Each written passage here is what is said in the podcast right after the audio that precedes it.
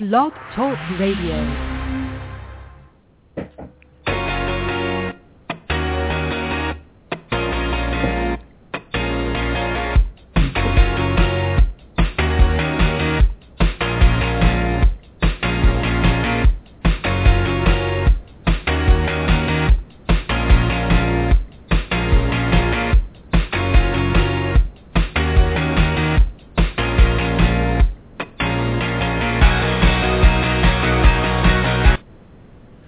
Good evening and welcome to Desert Island Games on the Retro Online Radio Network. I'm your host, John, aka GL76 Gaming.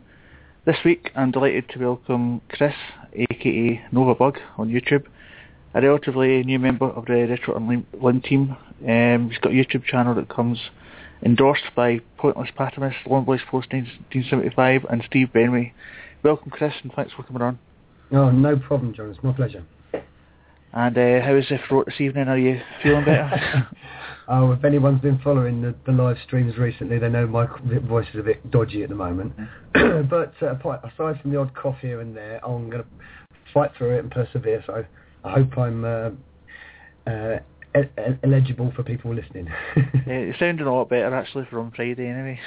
yeah, well, it has got a little bit better. I feel like lapse into the croak. yeah. So your channel, um, for anybody that doesn't follow it, um, I'm sure they probably do, but um, you've got a lot of kind of retro waffles, retro video gaming, like mm. 40, 46 minute gameplays and things like that. Um, what else have you got going on that uh, you might people might want to know about?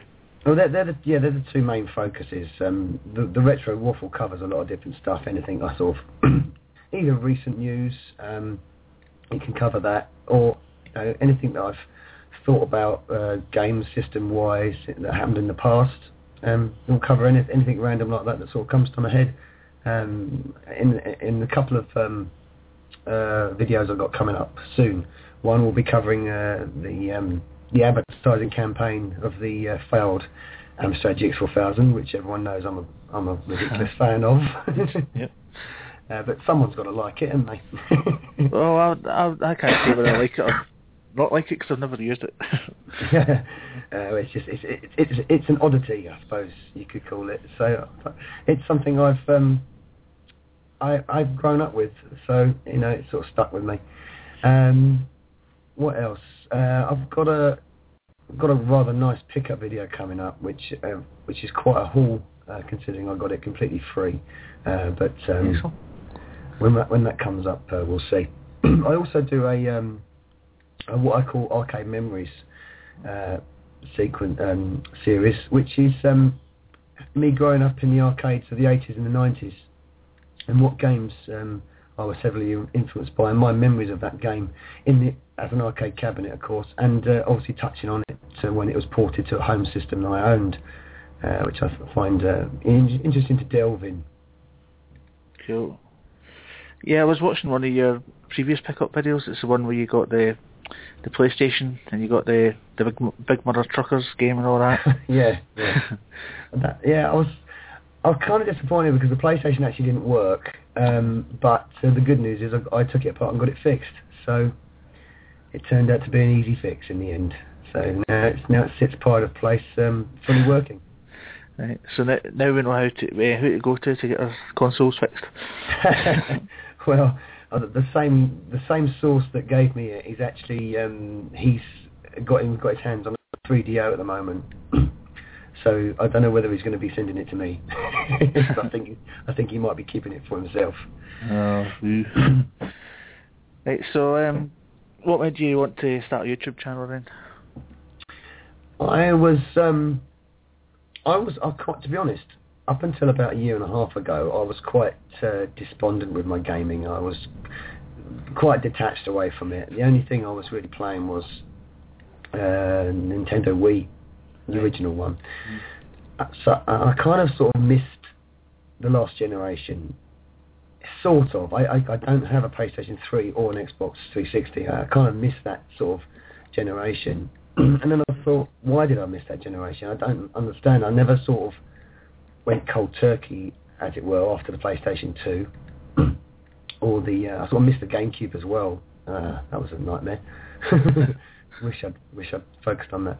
Oh. So I thought, well, I'd- I'd get back into it, and the way I got back into it was through uh, another website I write for, uh, and I was offered the opportunity to write uh, reviews uh, for retro games and retro systems on that site, um, and I thought, yeah, I'll give that a go, and it and I, and I enjoyed it very much, and I started making a couple of just very very quick um, gameplay videos of some of the games I was reviewing.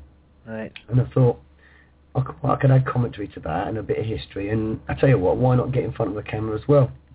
Cool. So, the first video I made was my um, fact video about the GX4000 uh, because I saw a few. There's not many videos on it, of course, but a few videos get a lot of the facts wrong about it uh, and just dismiss it as a load of rubbish. But apart from the fact that obviously it didn't sell and it was a flop, it, it kind of sort of falls into that bracket where it was technically a good machine, but of course it was never going to compete with the big guys. Mhm.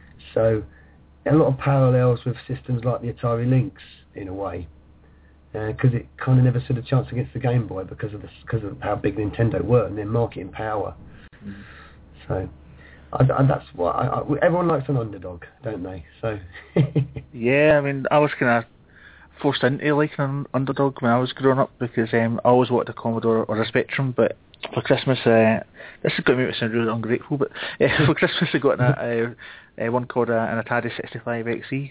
yeah, It's obviously a, a Atari's take on the 8-bit computer, um, and I was always like, oh, I want the Commodore, I kind of fell in love with it, and I still get fond memories of it. So yeah, I mean, I, I can know where you're coming from. it was it was my it was the first console I owned. It was the GX4000. So maybe that's where why it stays with me. Yeah. Um, Um, so what's this? Uh, what's the website that you write for? uh, the, uh, it's called the Pixel Empire. Pixel Empire. Yeah. And do you? Sorry. So it, it, it's, uh, it covers every system. Um, it's uh, it's what we describe it as a retro uh, a, a retrospective review site. So we don't have any deadlines on say modern new games, and we don't dismiss any games as long as it's on a, uh, a game system. Yeah. Uh, we will cover that system and we'll cover the game on it. Uh, the only thing that we omit is uh, obviously arcade cabinets because um, we like to actually play the raw game off the original system when we can. Yeah. So uh, we admit arcades, but apart from everything, everything else is uh, fair game. I shall check it out. I, I meant to beforehand, but I get sidetracked by um, Mega Drive emulators. um, We've, we've got we've got a nice handful of Mega Drive um, reviews on, of course. So right. And do you go by the name of Novabug on there as well? no, I go by my own name on that. Yeah. Novabug is a is is something that I I, st- I stumbled across Novabug when I was um. Do you remember the early days of Yahoo Chat and um, ICQ and stuff like that? ICQ, yeah, modern, modern, sorry, yeah. Going back to the old chat rooms, which were obviously outlawed. Um, um, I I, di- I couldn't think of a handle because what I I did would I would just call myself because I'm a big Red Dwarf fan. I think everyone knows that, and Yeah. uh, I, I used to call myself Starbug, and I thought, well, I don't like it's just directly nicking a name off the show, and I don't like that. So I thought I'd just come up with something. So I just ended up mixing two of the names of the ships from Red Dwarf, and Nova Bug is the result, and it stuck. Yeah, I was yeah I was going to mention that. You've already told me previously, right enough, but it's uh, Nova Five, which is the one Yeah. that Kryten was rescued from, and obviously Starbug. Yeah, that's Yeah. right. Yeah, it's just a mixture of the two, and Yeah. and it, it, it just stuck. I, I just I just like the name, um, selfishly, I suppose. Oh well, it could have been worse. It could have been Smeghead. yes, yes. Uh, no connotation to what the word smeg means, but if anyone wants to know, look in a medical dictionary. I remember watching one of the extras on the Red Dwarf DVD, and they had a kind of fan fan conference thing, and uh, somebody asked them that question, and they just kind of, or they kind of panel, Yeah, they, oh yeah, that was on the um, yeah, it was one of the Dimension Jump conventions, yeah, and when one of the audience members said, um, well, "What does smeghead mean?" and they all hid under the table. yeah. Yeah, as you can probably tell, I'm a massive Red Dwarf fan as well. Ah, good man. Currently doing my annual watch through, just started what it. series, series you on at the moment? I just started at the weekend, so still on season one. Uh, I watched. I just literally before I was having my dinner there before the show. I was in episode five of the first six. So I, I, like like like you said yesterday on the um, point and clicks, I, I could talk Red Dwarf for days. So well, we better, we better get off the topic before we I end up. think we speaking- better, yeah. this is like it was like with uh, Gashead as well. When we started talking about Right. football. strange enough, that was the last one I watched. Yeah, I, I noticed it come up in my um, Gasheads. my timelines. Uh, you liked the the um, Gashead one. Right. Um, I'm going to move on from Red Dwarf, um, actually. Um, but before I move on as well, just to say that um, YouTube channel, for anybody that doesn't know, is um, www.youtube.com forward slash user forward slash Novabug. Yeah. Yes. Just, uh, if you type in Novabug and GX4000, I'm sure you'll hit me. Right, uh, yeah, I was going to ask you about the GX4000, but you already covered it before I even asked you, so brilliant. there you go. That's me in the history of the GX. So. Before I go on to the games, uh, I'd just like to say this show is going to be dedicated to uh, Harold Ramis, um, Dr. Egon from Ghostbusters, who sadly passed away today after a kind of four-year illness. I think he passed away peacefully today. it was Um, a, a blood a blood disorder, I think, wasn't it? it was a ra- yeah, some kind of rare blood disorder or something. It was a bit of a shock, a bit of a shock. Um, shame. Yeah, age 69. Obviously, more obviously famous for being in the Ghostbusters films, but um, I think he was in, I think he was in Groundhog Day as I well. think he directed Groundhog Day. He actually. directed Groundhog Day. There you go. One of, my very favourite films. I love it. Yeah, I watched it a few times. Fantastic film. Fantastic film. So yeah, R.I.P. Um, Harold Ramis. Indeed. Anyway, moving on. So, um, for anybody that's not listened to the show before, each week we invite a guest to choose eight retro games that we take on a desert island, as well as one book and one lottery item. And what is not a complete rip-off of another show. Not at all. um, so we'll move on to your eight games, and um, these are known. Uh, they're in no particular order, but it's just the order you've given me around. So, yeah, yeah, yeah. uh, first one being Super Mario World, uh, I believe on the SNES. Yes, yes, yes. It's um, Super Mario World kind of it sort of sparked a renaissance moment for me um, because I was so eight bit um, at the time, and because I'd um, followed kept kept with the eight bits in, in in in the form of the GX four thousand and foregone the Mega Drive stupidly. but, you know, you live and learn. yes. Um, and a friend of mine got himself a, a, a new Super NES, and um, the first game he had was Mario World. And um, from the moment he put it on, it was, I was, it was, it was, it was like nothing you'd seen before on a screen because it was so defined, so crisp, so clear, fast. Um, it was, it was, it was a giant leap away from the eight bits for then for me. Um, uh, and, and, and it just, like I said, a renaissance moment. It's sort of like, wow. I mean, that's that's proper progress. And I think from th- from that moment, the Super Nintendo became very, you know, it took over. Yeah. Super Nintendo did. It took over me at that point, and, and it's still. I, I I would hasten to say that the Super NES is probably still my favourite console. Ooh, even above the GX 4000. Yeah, it is. It is a I know I love that machine, but I, I know its failings. So uh, I know the Super NES doesn't have them failings. um, but um, it, yeah, Super Mario World sparked that off. Um, and things I remember about it was was for seeing Mode Seven for the first time, which Yeah. was I for, I think for a lot of people when they saw Mode Seven for the first time, they, they sort of like were a bit surprised in what they were actually watching Yeah. um, because even though that we'd seen the speed, so-called blast processing that the Mega Drive gave us, we'd never seen anything like like Mode Seven. The way it scaled whole backgrounds and and and morphed whole sprites. It was quite an interesting thing to watch and, and quite cool. I remember you, you a sequence, you'd see a sequence and you think, yeah, that was cool, you know. Absolutely. So, if my research is correct, this came out well, it came out in 1990, but I think we didn't get it till 1992. Um, yeah, nin- 91, 92, 92, yeah. yeah. And um, I just, it was, it, yeah. It, it, another thing, it seemed to be a big leap away from uh, Mario Three Yeah. as well, uh, because I love Mario Three and I didn't have it, of course, because I didn't, I didn't have an NES, but a, friend had NESs, and we just literally go around there to play Mario Three, um, and it just seemed. It, to take the cues, all, all the all the classic Mario cues, Mm. but then enhance them in this um, in the dinosaur land or the dinosaur world. I can't remember what it's called now. Dinosaur Island. Is that it? I'm not a Mario fan. something like something like that. Mm. But, um, and the amount of levels it had, of course, as well, and secrets you could find in it. It, um, it was unprecedented for that time, for me. Yeah. Uh, Mario's a popular pick amongst the guests, although I think this is the the first um, Super Mario World.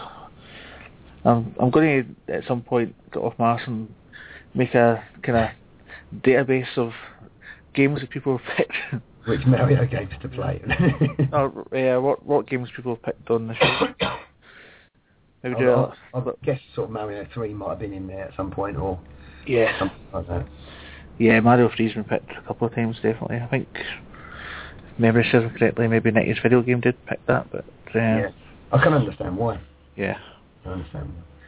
It's, um, yeah, it was it, I, when I was compiling the list for um, Desert Island Games. It was it was kind of I kind of thought, well, I could pick eight of my all-time favourite games, Yeah. but then I thought, well, that's very well and good, but some of my all-time favourite games are rather short, and I know everything about them. So Yeah. would they really serve me well if I Yeah. was stranded on an island? I think this is great, and everybody that's come on has done similar things. So they've given Yeah. it lot of thought. Whereas when I picked my own ones in the kind of pilot episodes, I just picked eight of my favorite, very favourite games that I've played inside out. So, um, yeah, Yeah, so so I thought, well, whilst, whilst some of these games are some of my favourite, very favourite games, um, and they're not- they're not necessarily my all-time top eight, if you get that. got you. Yeah. So the Mario World is, is probably in my top ten, definitely. Um, but it would it would serve me well because it's it's it's a long game. It's you can. Uh, you know, there's lots of things. I know, I know. I've probably found everything you can find in Mario World, but I'm guessing that there would be something I could find still in it after all these years. Well, there will be. There will be. okay, um, I'll move on to the next one then, number two, and that is R-Type. Uh, and you've not stated what um, platform, but it did come out for PC Engine, Sega Master System, Spectrum, and Amstrad. I'm guessing it was the Amstrad version. It did, yeah, it did, yeah. Yeah. No, no, I'm not I'm not picking the Amstrad version because that was garbage. Uh, which, so which which version would you be?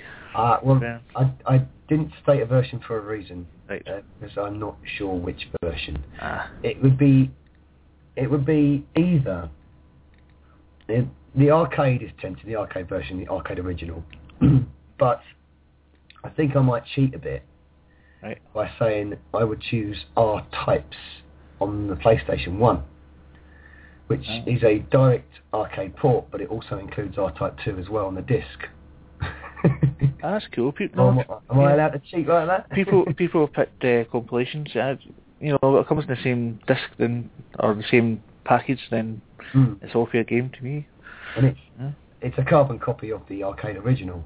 So I think, um, yeah, I would probably choose the PlayStation One version of it. So this is a futuristic fighter craft uh, fighter game, isn't it? It's yeah, scrolling uh, shoot 'em up. Yeah. Um, it's uh, 1987, I think it came out. Irem, Irem Yeah. did it. Various well, the various release dates from from Yeah. eighty seven to ninety one. Yeah. It was originally uh, developed from Irem, and um, and I think what it, it it brought to the table for shoot 'em up something you've not seen before, and that was the crazy weaponry uh, that you could adorn your craft with, uh, and a very key thing in it, which which you call the Force. Obviously, not lifted from Star Wars at all. Of course. Mm. But it, it's an interesting addition to the genre because it, it gives you this invulnerability at the very front of your craft or at the very rear of your craft, and you can use it as a mobile weapon Mm. uh, remotely. So it added that extra dynamic to the game, and it was something you really did need to use because R-Type is legendary for being the, one of the most hardest games ever. it really is. Um, so it, it wasn't the sort- the kind of game you can just sit there and blast away. Certain shoot 'em ups you can just sit down quite easily and have a happy go at it and get quite far. Um, Yeah. R-Type, you, it, there's a lot of replaying in it, a lot of learning where to be at certain times, at certain points, and what enemies to shoot at certain times, and what and what weaponry to carry through to different points. Yeah. There are a lot of points in the game where it would give you the opportunity to change your weapon, your special weapon, and then and then you'd realise in the next sort of part that that weapon would be totally useless against them. So Yeah. Yeah, so, so it's also one that would um, keep your mind ticking over if, if you run does. it on. It does, and it's um, because it's so hard. I mean, I'm, I've I've I've been playing it since since the uh, late eighties. I've never completed it in one sitting, never, because it's still it's still that tough. Um, That, well, that would be something you could be d- determined to do if you were Mm. not doing anything else anyway. You're stuck oh yeah, you, well, you would certainly, yeah. challenge yourself to do it in one sitting.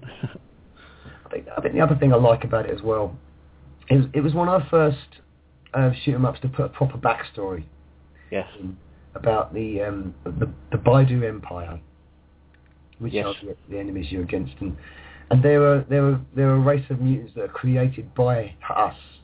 Um, so it's that old sort of sci-fi cliche, but saying that it wasn't a cliche when it was done. So and that was an interesting twist um, into it, and the artwork that went into the enemies, especially the boss characters, was quite horrific, and and it reminded me of Alien Right. because it was very H.R. Giger in the design of, especially. Uh, I mean, all- I think I think all of us, I think yourself, John, you must have seen the picture of the first end of level boss, which is quite uh, very similar to an alien, a xenomorph. I would probably recognise it if I've seen it. I can't picture it in my head right now, but yeah, I'm, I'm, I'm sure I, probably, I would have seen it at some point. Yeah. Yeah. So two heads and quite a scary thing, and yeah. um, I can't remember its name. It's uh, Dob Dobkeratops. Yeah, that was it. Uh, I, I did take a note of the name of the the craft, but I didn't take a note of the of the enemy. But the craft was called uh, Arrowhead, yes, the R9 Arrowhead. Yes. R9 R9A Arrowhead. That's it, yes. Oh, yeah, I Yeah. forgot the. Name for its shape uh, because it's the ninth model in the R series of fighter craft. But- yeah. Um, they, I think they, I think they retconned it in a later game uh, where they described it. The reason why it was named R was because of uh, the, the front of the craft was rounded.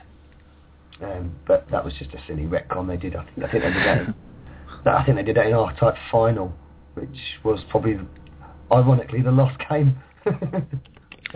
Is this the game that got the console snub sent to one, Lone Boy's post? I think, yeah, he sent him R-Type Final, yeah, Ah, yes. on on PS2. Yeah. Yeah, we can choose um, different variations of the R- R9 fighters. Yeah. I think I think Dave nearly had a, a little accident with his trousers machine that. Well, I did. I, I, I, I had sent him a message, and I actually did when I actually saw the video. I thought, off my seat. I thought, oh, what a game! that is a. It's one. Of, it's one of the ones I don't have in my PS2 uh, repertoire, and it's one of the ones I do really want. So, I'll be I'll be looking this year to get it. Cool. It'll be interesting to see if Dave picks that when I finally get him on. Ah, you'll get him on, no worries. I know it's just um, he's been having some internet issues, I think. So I think the um, I ha- I did actually have um, a copy of R Types, the version I would choose for Desert Island, um, and I lent it to an old workmate and never saw it again. I've done that a few times. yeah, so you know. Don't don't do it. I advise people. I've never given anybody a loan of anything again. no, no. After that point, I thought, well, only family. Yeah. So, Although apart from one instance, and I think I've, I've said this story a couple of times, uh, this this was not to be helped. Uh, I did give, um, you know, we talked about point and click adventures last night. I did give um, a girl on work a loan of my Monkey Island bounty collection, but um, she she get killed in a car crash in Canada, so uh, I wasn't going to hound her for the games back. no. As long as she was okay. Uh, no, no, she died. Oh, sorry. I'm so sorry. it's not as if it was mega close to, close to anything, but it's pretty sad. But anyway. Yeah.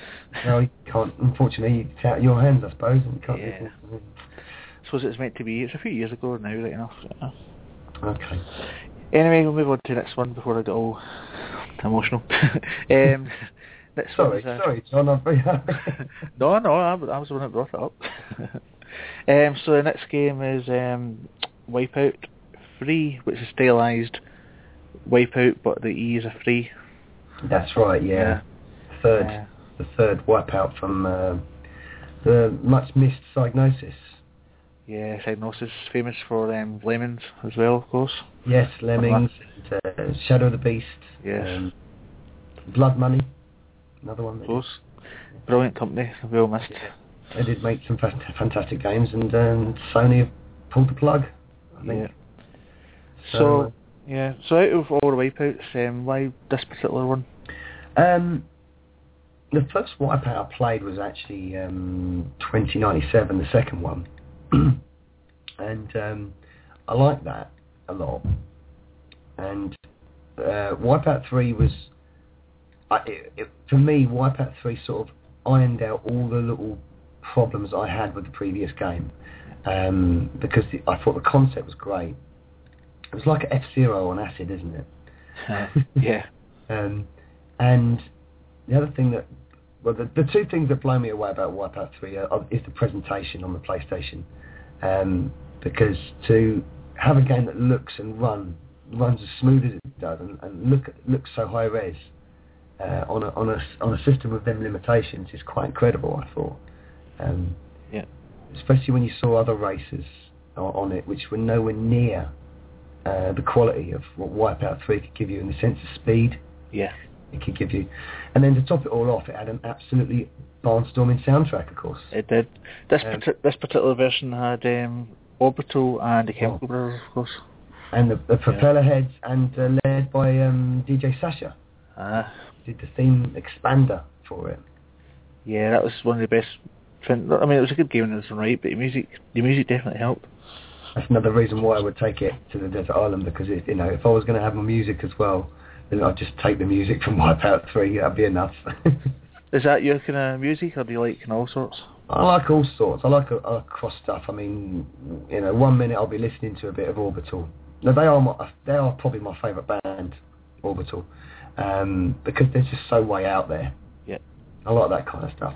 But on the other hand, of course, I'll, I'll quite happily pick up um, Pink Floyd, Iron Maiden, bit of Bowie, anything really, uh, Oasis, I, you know, anything anything that's good, I'll Yeah. listen to. So when I say good, I admit everything that's R and B.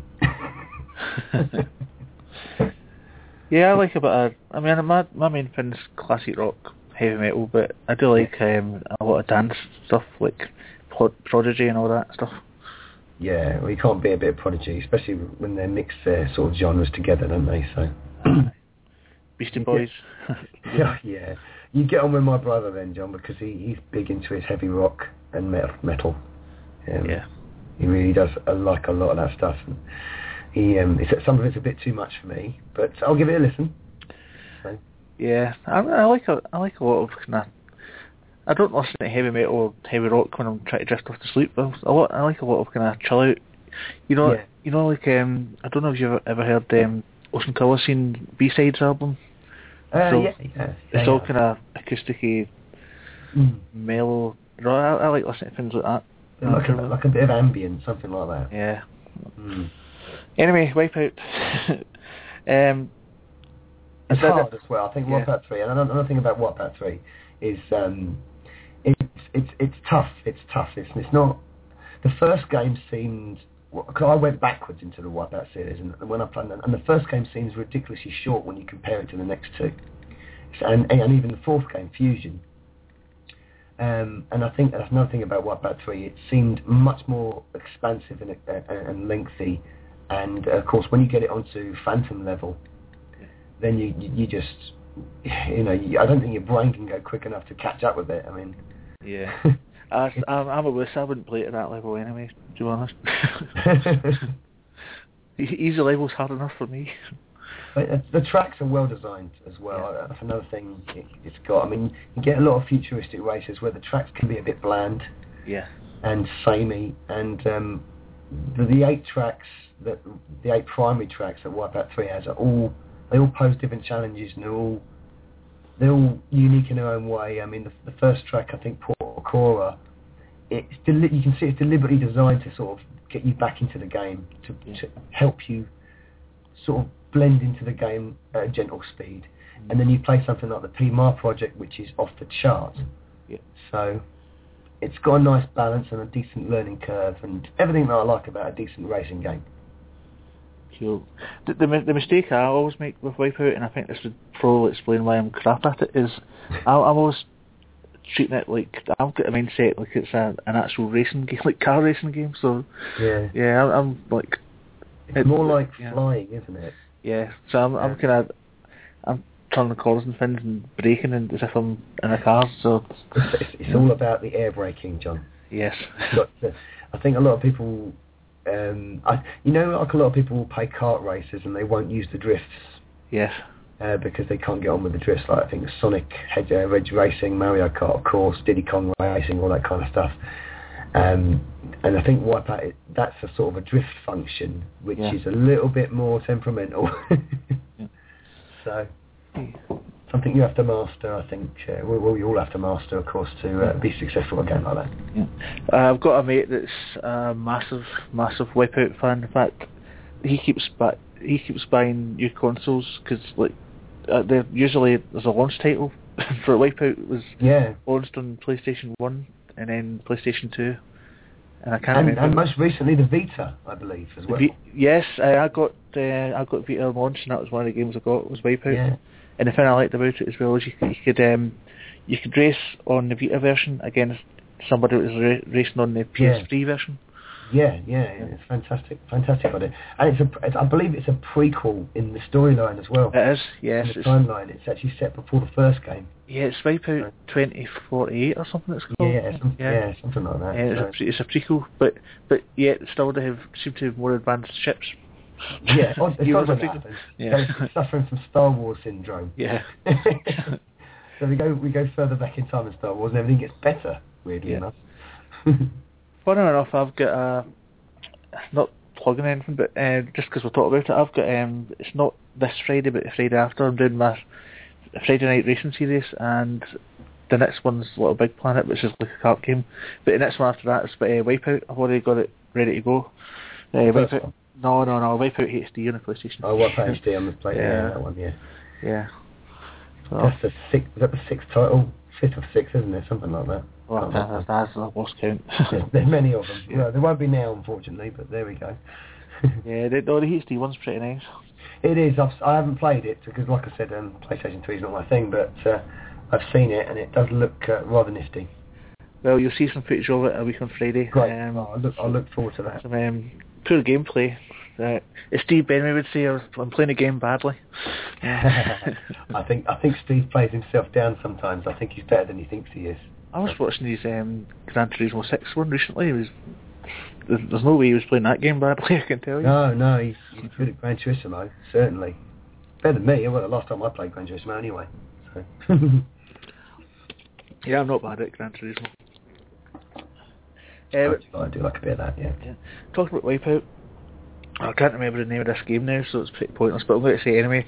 I get invited to um, a beta test of the a new game that was coming out. It's a very, very Wipeout-esque. Yeah. I got invited to a beta test a couple of months ago. It's for like a, a browser-based game. It was really, really nice. I wish I could remember the name of it now, but um, Uh, there are there were there are a few clones, sort of clone-ish games of Wipeout that do the do the rounds. They have been for, for a few years now. I, again, like yourself, I can't I can't think of any of the names off the top of my head. I, I jumped onto this beta test um, for the game I can't remember the name of, and it, the first the level that I was playing was it was kind of it reminded me of the Star Wars uh, Phantom Menace, you know, the pod race. Yeah. Yeah, Oh yeah, yeah, yeah, yeah, yeah, yeah. I remember Yeah. that. Yeah. Okay, so anything else you want to add to Wipeout? Um, no, but it is my um, yeah. The only it, it was tricky to pick it uh, because I think another thing when I was compiling the list, I didn't want to sort of uh, put two of the same genre in the list either. Ah, Um, so it was a close call between Wipeout 3 and uh, Gran Turismo 3 A-Spec and actually Burnout Revenge um, because I do like them two races a lot as well. yeah. I wanna- Um, so it was it was touch and go. oh well. I think for sound I think for soundtrack purposes only Wipeout 3 edged it. cool. Right, yeah, definitely the soundtrack's brilliant. Yeah. Mm. I think um, once I run out of guests doing this um, retro games, uh, I might change it to modern games Yeah. in the, in the future, but that's way off in the future. So that was the third game, I believe. So we got- Yeah, I think it was. So the fourth one is one that's been picked numerous times already, and it's Tetris. Yeah. Would that be the Game Boy, not the original Game It- Boy? of Yeah. course, of course, of course. Um, yeah, you, you I, well, you know, if, if you said to someone, what puzzle game would you want to take with you for the rest of your life? I think a lot of people would say Tetris. Um, maybe not everyone, um, but I, w- I would say Lemmings. but well, you see, I, yeah, Lemmings is a puzzle game technically, isn't it? I suppose, but uh, it is it is great. Um, it was in my shortlist. I think I think Tetris is. I, I, I- I described Tetris once in a review I did of it, of a game which crosses borders without limits, Mm. um, because it, it's a game that can translate into anybody's language. Um, a lot of, especially RPGs and, and and a lot of platform stuff, they can get sort of lost in translation, can't they? yeah, Um, so a, a game like Tetris, which is just, as, as simple as the concept is, it's just a genius concept at the same time. So oh, yeah, it's, it's quite simplistic. yeah, um, and I think it's. I mean, there's never a time when I mean, it's it because it's because of the age of it and the amount of games and, and choices we have nowadays. It's it's sort of not the game that sort of first thing to your head. Oh, what game shall I play? Oh, let's play Tetris. But when you sort of chance upon it and think, I'll give it a play, there's the good there's a good chance you'll sit there for hours on it. Yeah, And and then you look at the clock and you think, oh my word, that's just taken another couple of hours of my life. yeah, it's just one of those ones, isn't it? Mm. Just one more go, one more go. I've Yeah. got to do this level, and Very addictive, very addictive game. Um, so I think it would uh, it would make the time pass a lot. yeah, that's that's what we mentioned. Um, as I say, this is my, probably the fifth or sixth time that somebody's picked it, and that's that's Mm. one of the things that was discussed. Is it would pass so much time. It would, Yeah, and it, and it and it's again like I say, one of them games that just doesn't ever seem to get boring. Um, and I don't know, it's difficult to put your finger on it really, but I don't know. I suppose the tune would might might do your head in after a while. yeah, definitely. so, did you have that when it came out, or did you play, play it later? Yeah, yeah, yeah. When I when I got my first Game Boy, it was the first game I had with it. Um, I had um, Super Mario Land, uh, Tetris, and uh, Bad and Rad Skate or Die. My God, I've still got that up actually. Um, yeah, I haven't played it for a while. Yeah, it sounds awesome. No. Well, it's, it's kind of nothing like the original Skate or Die. yeah, It's more like a scrolling. I can't remember now. I think it's more like a like a scrolling obstacle course style of game, like like a Metro Cross, a bit like that. But that was yeah one of the first three games I got on my Game Boy. So, um, but uh, Tetris seems to be al- always the one. It's, it's always there, just hiding in a corner, and never never doesn't. You know, you can't get through a couple of months without you know five minutes on Tetris, can you? So. no. I mean, that my problem is um, with puzzle games. I'm a bit thick, so I was um, I was filming a I was filming columns because I'm going to do that on a Mega Drive Monday. Yeah, And I like that. I like that. You to, wait till see me try to play this game, tell me. I, I tell you what, I, I'll give you a challenge, John. Have a go at a game called Clax. Have you ever played that? I've heard it. Yeah, I think I might have. I've heard Yeah. of it certainly. That's that's a, that's a fun puzzle game. Clax. Yeah. What we would have get. I'd, I'd probably Oh, get on- get get get it in iOS. I'd imagine. Oh yeah, you can get it on everything, mate. It, it was ported to everything. Yeah. It was um, it was Atari's attempt to go head to head with Tetris. Yeah. Um, so it was ported to a lot of stuff, and it, and it was a success. But of course, it couldn't touch Tetris in the end. But it's kind of um, it does have a bit of column sort of block stacking thing about it. So I've got a gameplay on it if you're interested. It's on my channel. So yeah, I shall check it out. it was one of the few games that was put on the GX Thousand. So Ah, yeah. I think I might have played it. I've, I've definitely definitely recognised the name. I probably have played it. I'm sure I have. I, I think the Amiga version was awesome. Yeah. Um, I remember the. I mean, obviously, you know, my history with the Amiga is very small.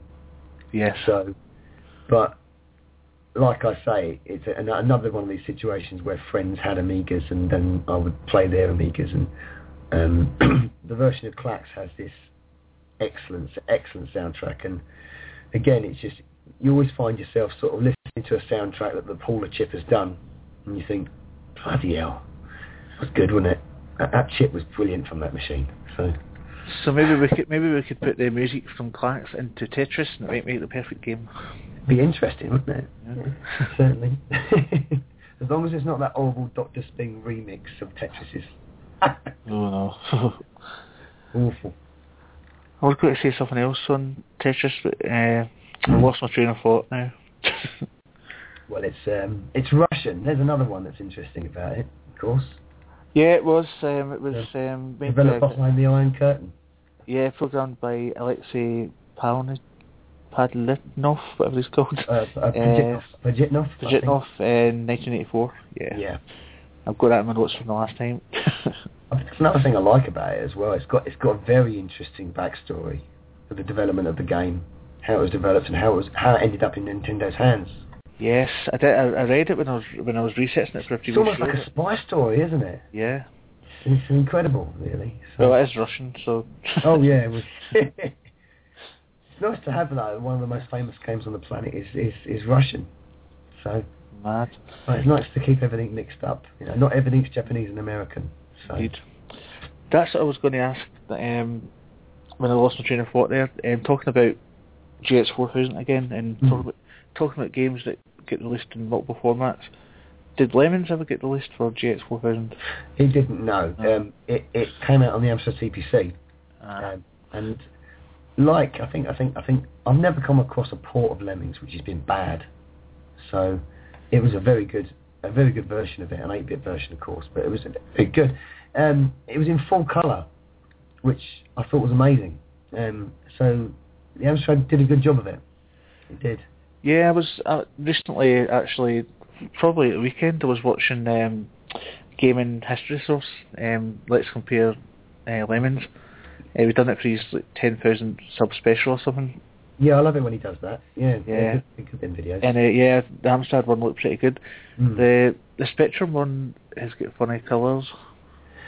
But I think it's just the limitations of the Spectrum system. Yeah. I, I was watching um, Monkey Spaz's video I watched that one as well. Yeah, on, on the te- on on the Lemmings, uh, um, on the Spectrum version of Lemmings, and I'd never played it or seen it. Um, I wasn't surprised that it was in single colour, yeah. um, but um, I would imagine playing it would be a similar experience.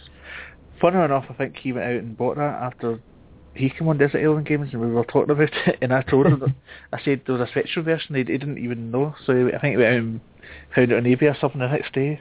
I, I mean, another one of them games that sort of came out in every system, wasn't it? So Yeah, that's why I wondered about the. my favourite version of it is actually um, the Super Nintendo version. Yeah, the one that you've done a gameplay of. Yeah, yeah. Um, I know a lot of people will hailed obviously the Amiga version because it was the original. Um, But um, I, I do like the Super Nintendo version because for a game that demands a mouse, it Yeah. works well with a D-pad. Um, so interestingly, because not a lot of games can pull that trick off when they're mouse-based. Yeah, I'm trying to think of other ones that. Uh, well, you got uh, well, you got Command and Conquer, of course. Yeah, Cannon um, Fodder. Cannon Fodder. Yeah. Cannon Fodder works well actually on the SNES, uh, not as well as the Amiga version, no way.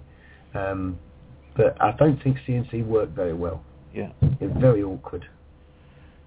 Yeah, I think no, my my favourite Lemon's Estate got to be the Amiga because that's where I played Yeah, it well, first place. But Totally understand. uh, I do I do have fond memories actually of um, playing it playing it on the Sega Master System because I had a Sega Master System back in the day and uh, uh, that version had uh, a few extra levels in it as well that the Amiga, the Amiga didn't have. No, that's cool. That's cool. A Se- Sega specific. Did you ever um, did you ever get through all the mayhem levels? Probably not. I, don't. I, I, I, there was a fair few on the mayhem that I couldn't I couldn't do. So I can't remember if I picked the Lemmings when I'd done my choices, but um, if I didn't, then I definitely would pick it. Because thinking about it, now what you got me thinking now that I should have picked it over Tetris. No. I've done it. No, I'm sticking with Tetris. okay. Well, the next game is um, Secret of Mana, yes. and I have to admit I had to do a bit of research into this one because uh, I'd never heard of it in my life. it's a SNES game anyway, isn't it? yes. Yes. Yeah. Um, known in Japan as um, Seiken Densetsu 2, um, JRPG. So it is, yes. Um, it's oh, I, where do I start? Secret of Mana. Probably my this this probably is my all-time favourite game. Um, certainly all-time favourite JRPG, and that, that I mean I mean I'm elevating it above things like Final Fantasy VII, yeah. and and of course Legend of Zelda: Link to the Past, and Wind Waker and stuff like that. Um, it's I played this after Link to the Past, Mhm. and it just seemed a little bit more a, a little bit more smoother, easier on the eye, comfortable to play. Um, the the the system of men, the, the ring menu system that they implement in the game Yeah. is so user friendly. Um, and you think, well, why doesn't why didn't every JRPG have this up until a point? I think a couple of the sequels used it as well. Uh, because it's just it's just it's it's in and out of the gameplay. You don't have to you don't have to stop gameplay. You obviously everything's real time battles in this. Uh, it doesn't obviously stop for battle mode or anything.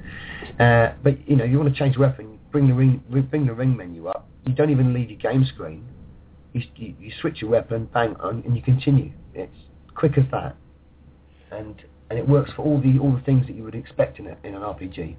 Um, you know, health, um, stats, armor, everything. Yeah, it sounds great. Intuitive um, menu system. It is. It's um, and uh, that is one thing that sort of brings you into the game. It's got a great story. Obviously, it's, it's a rip-off story of the um, the Sword and the Stone story. So, but it's the Japanese putting their twist on it. I think um, I think the original title translates as Legend of the Sacred Sword or Legend of the Holy Sword. It's it is. I've got it here. It says um, Legend of the Sa- Sacred Sword Legend Two. of the Sacred Sword, yeah, Mm. that's it. It's a 1993 action role-playing game developed by Square, which are now Square Enix. Yeah, SquareSoft, Yeah. of course. Yeah, now ruined by Square Enix. I don't know if you know that this was um, in North America. It was called Final Fantasy Adventure, yeah, they they did put a name to it. Yeah, and um, I think they had a sequel to it as well, but I'm not sure whether that saw these shores. I think the third game did, um, which was called Secret of Evermore. Um, I'm not sure whether its direct sequel did. yeah, I didn't do that much research on that. But um, it's a fantastic game. It's uh, obviously the, the, the story is about you know heroes, sacrifice, all the you know the normal um, JRPG themes. Um, but it's got a lot of um, interesting um, implications in it. Um, the, the three player the, the, the three player system that's in it, which I don't think has ever been done before. If it has been done before, I haven't seen it in another JRPG, which is the co-op play. so an RPG which is a co-op as well. Three people could play it as the three different characters at the same time, in real time. so would you say it's um, groundbreaking then? Yeah, I think it was. I think it definitely put, it definitely brought new things to the table in the genre, and the ring menu system being one, and the co-op play. Yeah. Um, it was important as well because, unlike other RPGs where every character can do everything, you know, every character can have this weapon or cast any spell or do that kind of stuff. Each each of the three characters was very important to the to the whole story because they could all they all had special abilities. I think it was one of the first games to do this as well.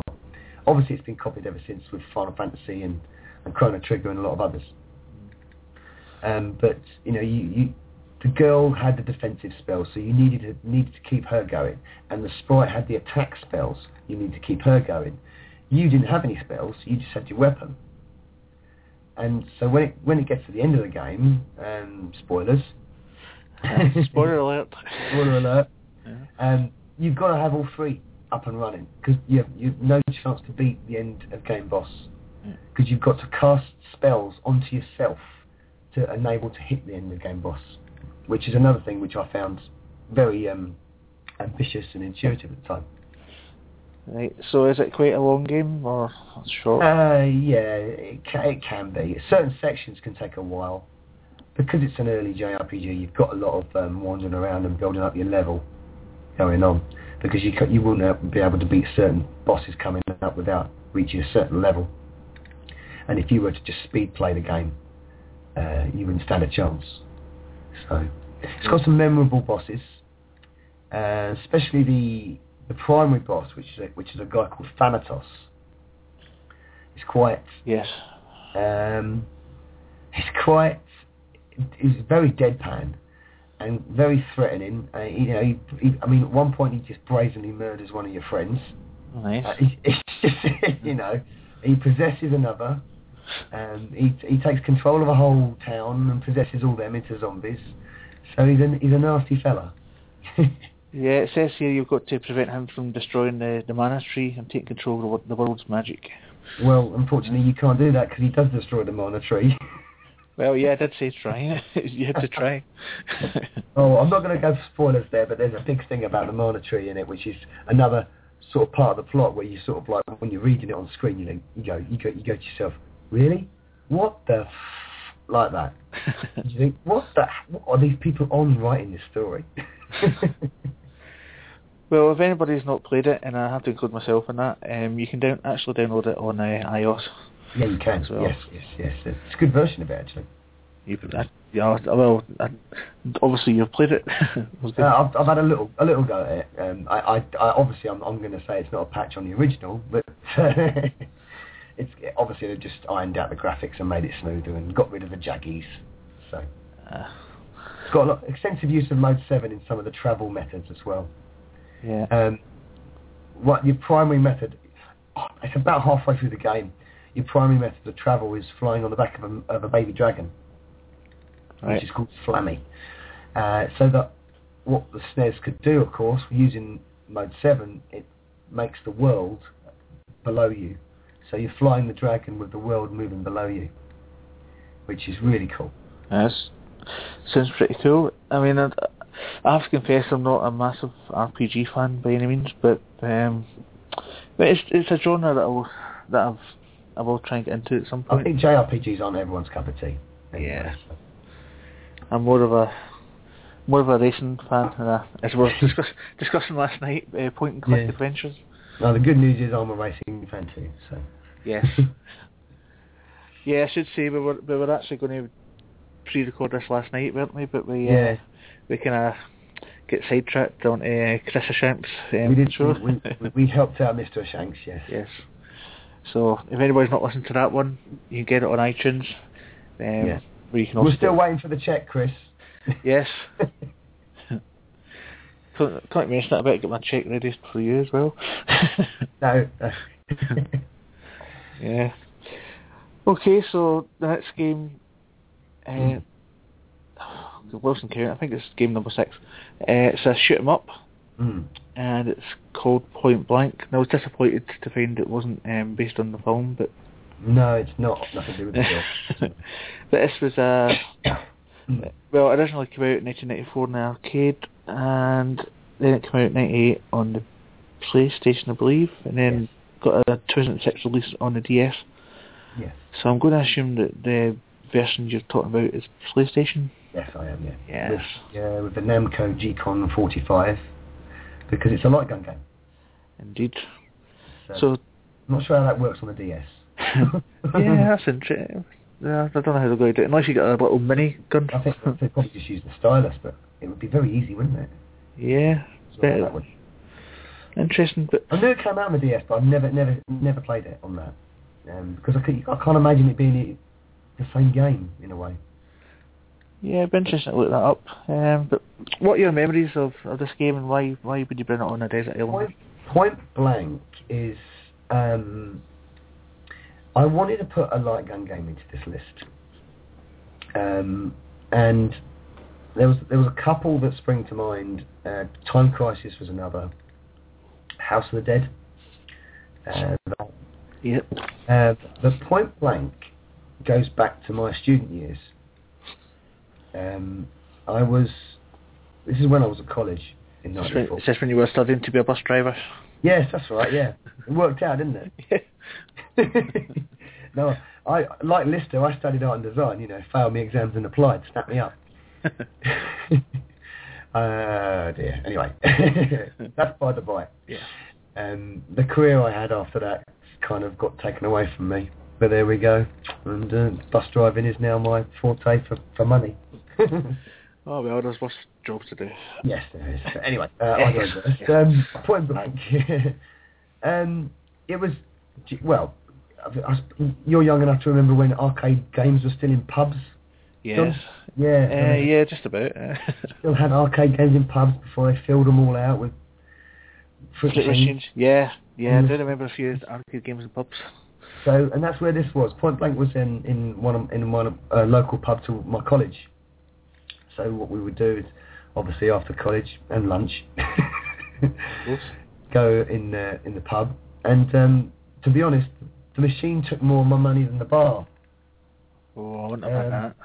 So when it got to that point, it was kind of like an addiction. Um, and I think one evening I was just sitting there playing it, and I turned around, and I've got like a load. I've got I've got about ten or fifteen people crowded around behind me. Half of them pissed out their heads, well, and they're and they're staring, watching me play it, and they're thinking, "How are you doing that? How are you doing that?" I said, "Well, I don't know. I, I, I was just sort of playing it." And it kind of reminded me of Marty and you know the Wild Gunman scene from Does- Back to the Future Two. yeah, that's exactly what was going through my head there when Yeah. It reminded me of that. I was on thinking, expecting someone to turn around and say, "You have to use your hands." that's a baby's toy. Yeah. Yeah. Uh, well, I had a pink gun. Well. a pink and a baby blue gun. Two of them. Uh, two player it was. Uh, um, kind of Operation Thunderbolt kind of thing. Mm. Um, but obviously the, gun, the guns were obviously free free range. They weren't fixed or anything. Um, and it's like a shooting gallery game. It's it's very innocent. It's it's it's sort of an unviolent gun game, if that makes any sense. yes. You know, everything's done with very, very tongue-in-cheek cartoons, and it does look like a bit of a childish game, but it's it's just great fun. You know, and I don't care what anybody says whether something like we were discussing yesterday, John, whether something's serious. This has got comedy value to it. Cool. Yeah, I like And that's- comedy. That's why I like it. It's just got this. It's got. It also reminds me a lot of the Muppets because the two the two characters in it, uh, Doctor Dan and Doctor Don, they look like. Um, do you remember who are the two guys that used to sit on the balcony?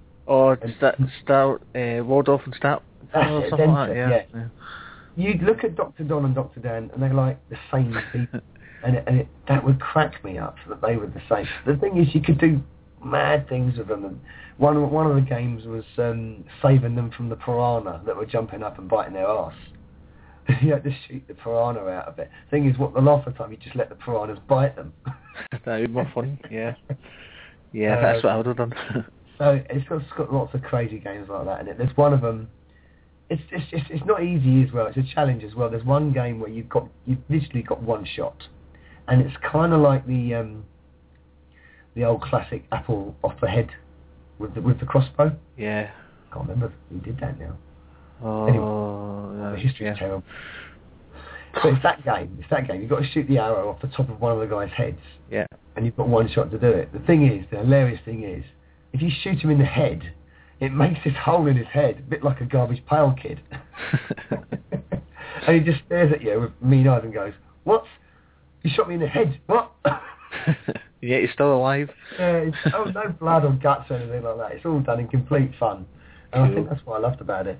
Especially when you're sort of like half-tank student Yeah. and you're waving a pink gun around in a pub. Well, then- you...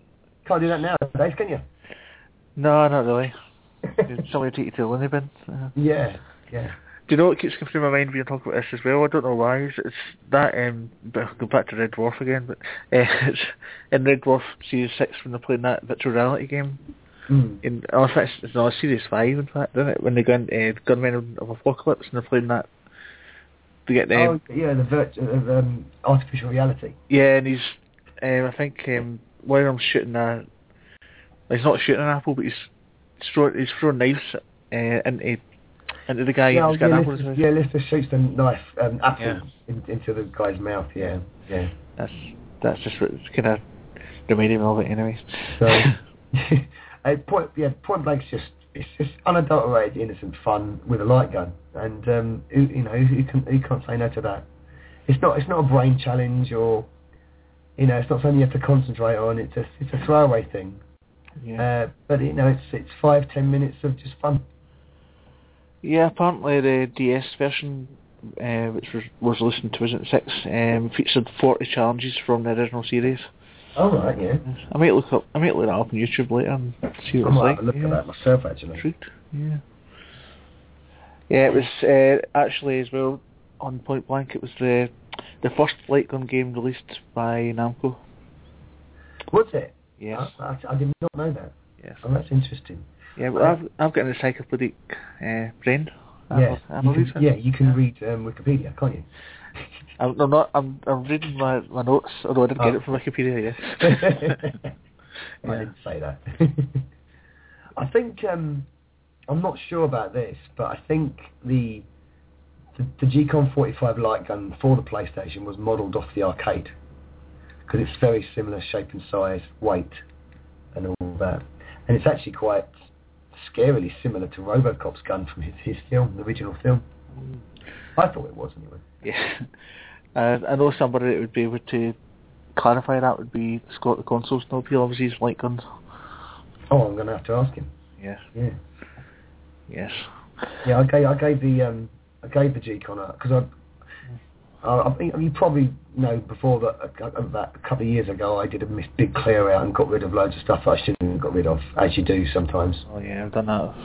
Oh dear. Um, and one of them, one of the things I got rid of was my original G-Con.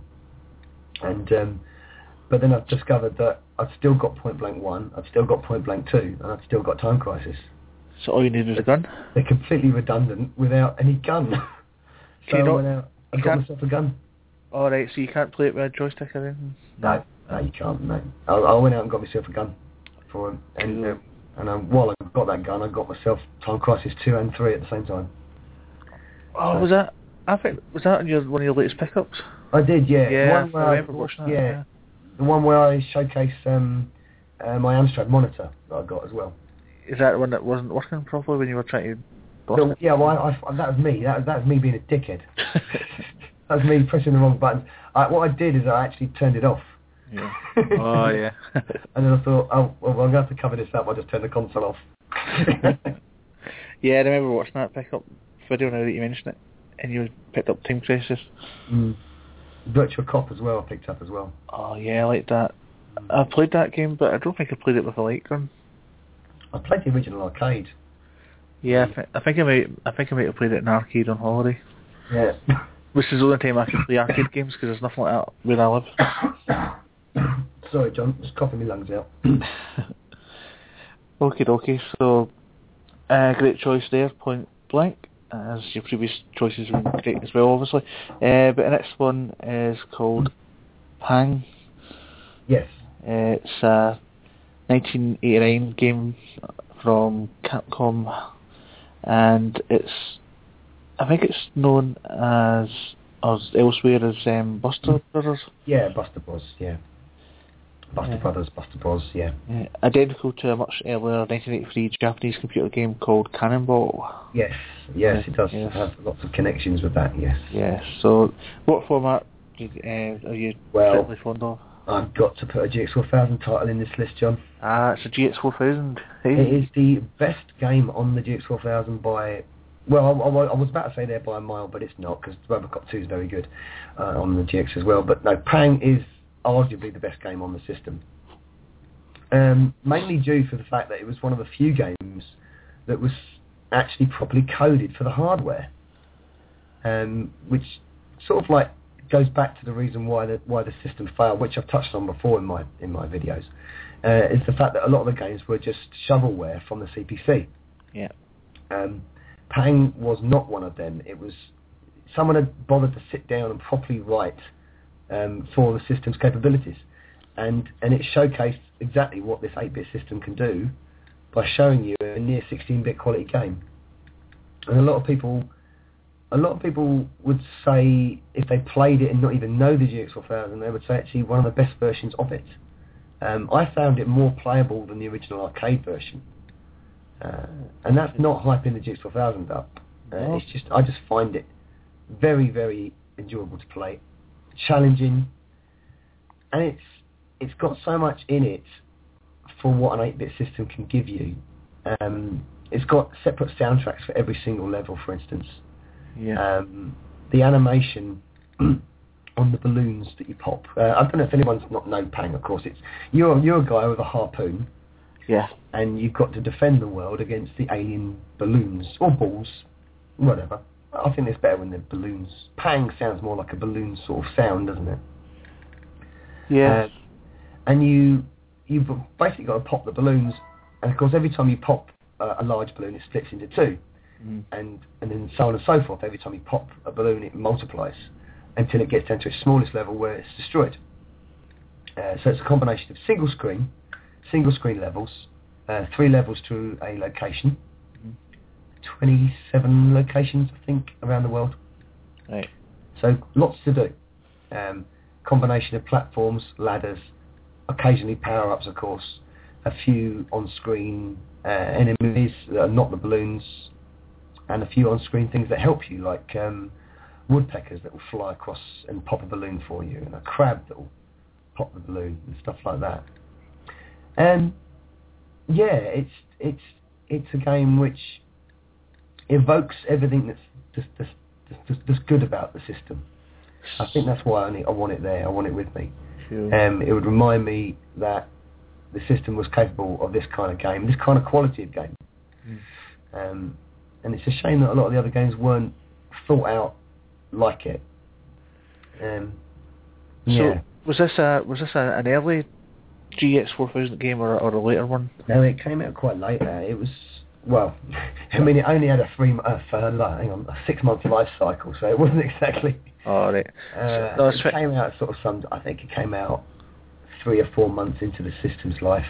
So maybe if they'd done it right at the start, people could have Mhm. seen what it was capable of, and it may have changed. Well, yeah, I mean, the game that obviously they sold the, the machine with Burning Rubber, which is a, a clone of uh, WEC Le Mans. Um, they'd obviously sat down and had, a- and had a proper go at that, especially graphically. It's beautiful to look at for, for an 8-bit racer.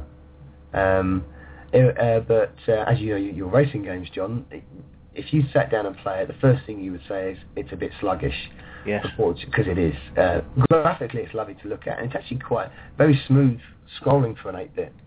It's just con- the control of the car is very sluggish, and I think that's the only thing that lets that game down because it nearly showcases what the what the GX can do. Yeah. It's one of the games that Ocean sat down and properly coded for it, along with um, Robocop 2 was another one they sat down and gave it a proper go. Cool. There were a few others that were much better than their CPC versions, and um, it's clearly not just shovel ports. Uh, I, I know it's not a very good game, but Panza Kick Boxing, you might know that from your Amiga Do, yeah, I don't know that game. Yeah. Not the greatest one-on-one fighter, but it looks fantastic on the GX. Um, clearly not a direct port. So it, it's a mix. It, it, I, you can tell in my voice frustration. Yeah. I would just love to bash sugar around the head and say, what the hell were you doing?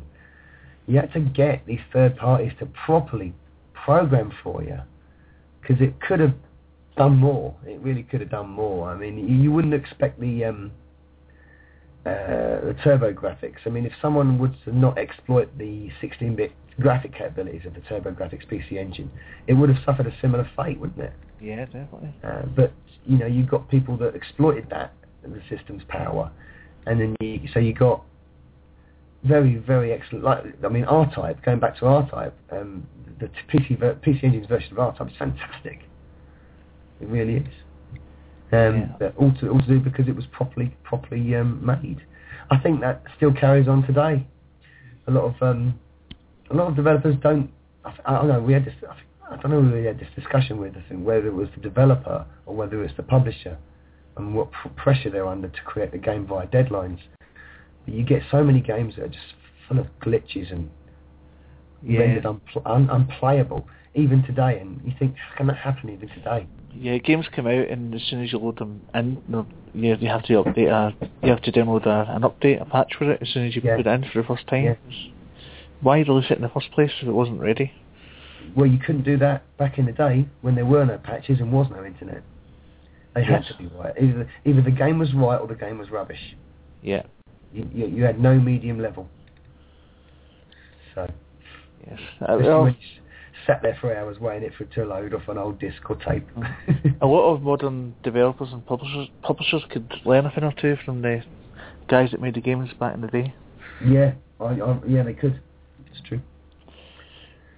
And uh, Alan Sugar needs his balls kicked. I think I, well, um, I had another silly name, didn't it, at one point? I think one of the versions they call it Pomping World, which mm, I don't know about you, but that sounds a bit weird. I know. don't know where they got that name from. I think Pang is the best name for it for me. Came out on the Super Nintendo as well, I think, under the name Super Buster Bros. um, I'll have to take your word for that one. Sure it did. Yeah, it sounds it sounds very similar, obviously, to an earlier game, just Hmm. in name only called Pong. obviously, in name only, but um, I think Pong was a little bit more successful, but uh, yes, it does. I don't think. I think Pang has more life in it. Pong's the first game I ever played was Pong. Is it Yes. on the uh, Atari? No, I think I had a. It wasn't an Atari. I can't even remember what it was, but it was a. My dad came home with this thing one day from his. Well, I was going to say his work from the pub, um, and it, it just, it just, you just kind of put it on a TV and it was little funny controllers. It wasn't an Ah. Atari. Oh, was it one of them plug and play? Uh, one of the early plug and play? Yeah, I think it was. I think it was uh, kind of dedicated plug-in. Oh yeah, yeah, that's right. The um, yeah. yeah, the home version of Pong. Yeah. Yes, with, I think with, that's with was. paddles. Yeah. Yeah, the paddles. That's it. Mm. Yeah, it wasn't. A, yeah, because we didn't have an Atari in the in the house. Well, until I got an Atari 65 XE, that was. Yeah. Yeah. I can't. I can't honestly remember. I think uh, honestly, I think the first game I ever played was actually Space Invaders. Yes, I, Um, yeah. I was. I can't. See, I can't I ever remember the order that things happened in my childhood, but No, definitely, definitely, definitely Spawn, Spawn. That's new game I made. Pawn or Space Invaders were definitely the first two, but what order it happened, uh, I'm not quite sure. I mine remember. was mine was the tabletop version of Space Invaders. Yeah, I had I had a little. I went to my uncle's uh, house because he was babysitting me or something, and he had a little Space Invaders kind of handheld thing. Hmm. But I can't remember if that was before I played Pawn or not. Anyway, your tabletop one, what was that about? It was um, we had um, my parents had a pub uh, when I lived um, up north, well more up north from where I live now, in Lincolnshire, in the flats of Lincolnshire, um, and they owned a country pub at the time, and even in country pubs they had arcade machines, which was there, and you wouldn't find that now. But actually, actually, to be honest, thinking about it, um, that's wrong to say that because in country pubs it's more likely they've got an old machine still sitting there, um, being used. Thinking about it, yeah. but because they can't bother to get rid of it. Yes. um, and I think my old man, he struck a deal with the guy that was supplying the cigarette machine. Mm-hmm. Yes, kids, there were cigarette machines in pubs. Still is. I don't think there is now. not here. I think they're banned, aren't they? I can't. Do, I, you know? I've never noticed because I don't smoke, so No. I just I just assumed they were still there. Maybe, anymore, but then again, maybe in Scotland it's different. I don't know. Anti-smoking law came in before. I need to go. I need to go to the pub tomorrow and find out. Um, Yeah. Anyway, what's the saying? Oh yeah, tabletop. tabletop Yes. there, yeah, because it because it, it was it had a glass top, and it just looked like a normal table if you put a tablecloth over it. Obviously, you uncover it, you've got a screen in the middle, facing up, and the controls were on the side panels, and you'd sat down either side. You could play uh, one side or the other, and um, black and white it was the original black and white version, but um, it just evokes a lot of memories. Them classic sounds that Space Invaders had. Yeah. Um, soon after that, he got an he, his first upright cabinet, and the first upright cabinet I think I ever played. I mean, this is going back to when I was oof, bloody hell, well young, um, under ten, um, and it was Kung Fu Master. Right. That was Cool. so that was the first upright I played. Um, home home systems um, didn't come didn't come down the line until it wasn't Atari 2600 actually. I think the first one I played wasn't mine. Mm. Uh, I can't remember the game it was. It was probably something like Pac-Man or Centipede or something like that. I, Missile Command or something like that. yeah, something new. Yeah. Yeah. um, but um, yeah, it wasn't. It wasn't until I the, the first home system I had was the CPC. So, and that was a computer anyway. So, Yeah. What, Yeah. what, sorry. sorry, no, Karen. What, what is your? I've already already got an idea. Right. What is your uh, briefly your game your kind of console history? Um, obviously the first one was the Amstrad CPCs. You said. Uh, well, I, yeah, the, well, the CPC was my first gaming system Yeah. uh, that I owned, um, and because I'd grown so much in love with Amstrad, I suppose, as a kid, um, you know, because we went through that sort of period where it was Commodore 64, Speccy, Amstrad, Yes. and it developed. You know, I mean, I think I, I, you know, I do this on my fanboy rant video, don't I? I talk about this, um, and of course, as kids, we were like fighting each other over which system was the best and everything, and Speccy guys versus the Amstrad versus the, Commodore. Then we Uh, back with the Oh yeah, the- the- oh yes, of course, of course. When the Elite came after, it was uh, clearly wiping the floor with them at that point, um, and you know, uh, into the nineties. It's uh, I think ninety. I think the CPC lasted until about ninety two. Can't remember. Harry would know. You would. No, You would. Um, Harry, send us a tweet. um, but I think because I was so uh, attached to Amstrad, um, the it was just, it, you know the, the, obviously the Master System was out, the NES was out, the Atari 2600 of course, I think the Atari 5200 was out, um, and along came the Mega Drive of course during the time I just got my GX4000 because I thought that was the first console I had. No, it, yeah, I suffered. I suffered at school. I got I got a bit of a ribbing for it, but you know. And then, uh, but that was remedied, of course, a year after, or two years after, should I say, when the Super Nintendo came along. Um, Yeah. and then, and then, well, there you go. I mean, can't really say much. No one can really sort of say. Everyone knows about the Super Nintendo. So Of course. legendary machine, and um, sparked it off from there. Um, Super Nintendo lasted me a long time. I had a, um, obviously I picked up my Game Boy at that point, and then I uh, jumped straight into the PlayStation. It was a PlayStation 1, and um, finally got a decent PC as well around that time. Yeah. Uh, so I, I delved into a few of the, like we talked about yesterday, um, Seventh Guest, Oh, I loved it. Yeah, loved that Command game. and Conquer Red Alert, which I loved as well. Uh, the original Quake, Sim City, all them. Uh, PGA Tour Golf. For the PC. Yeah, well, I played it. PC I played that for the PC and the Amiga back in the on day. the um, Yeah. on a Pentium One, which was advanced then, of course.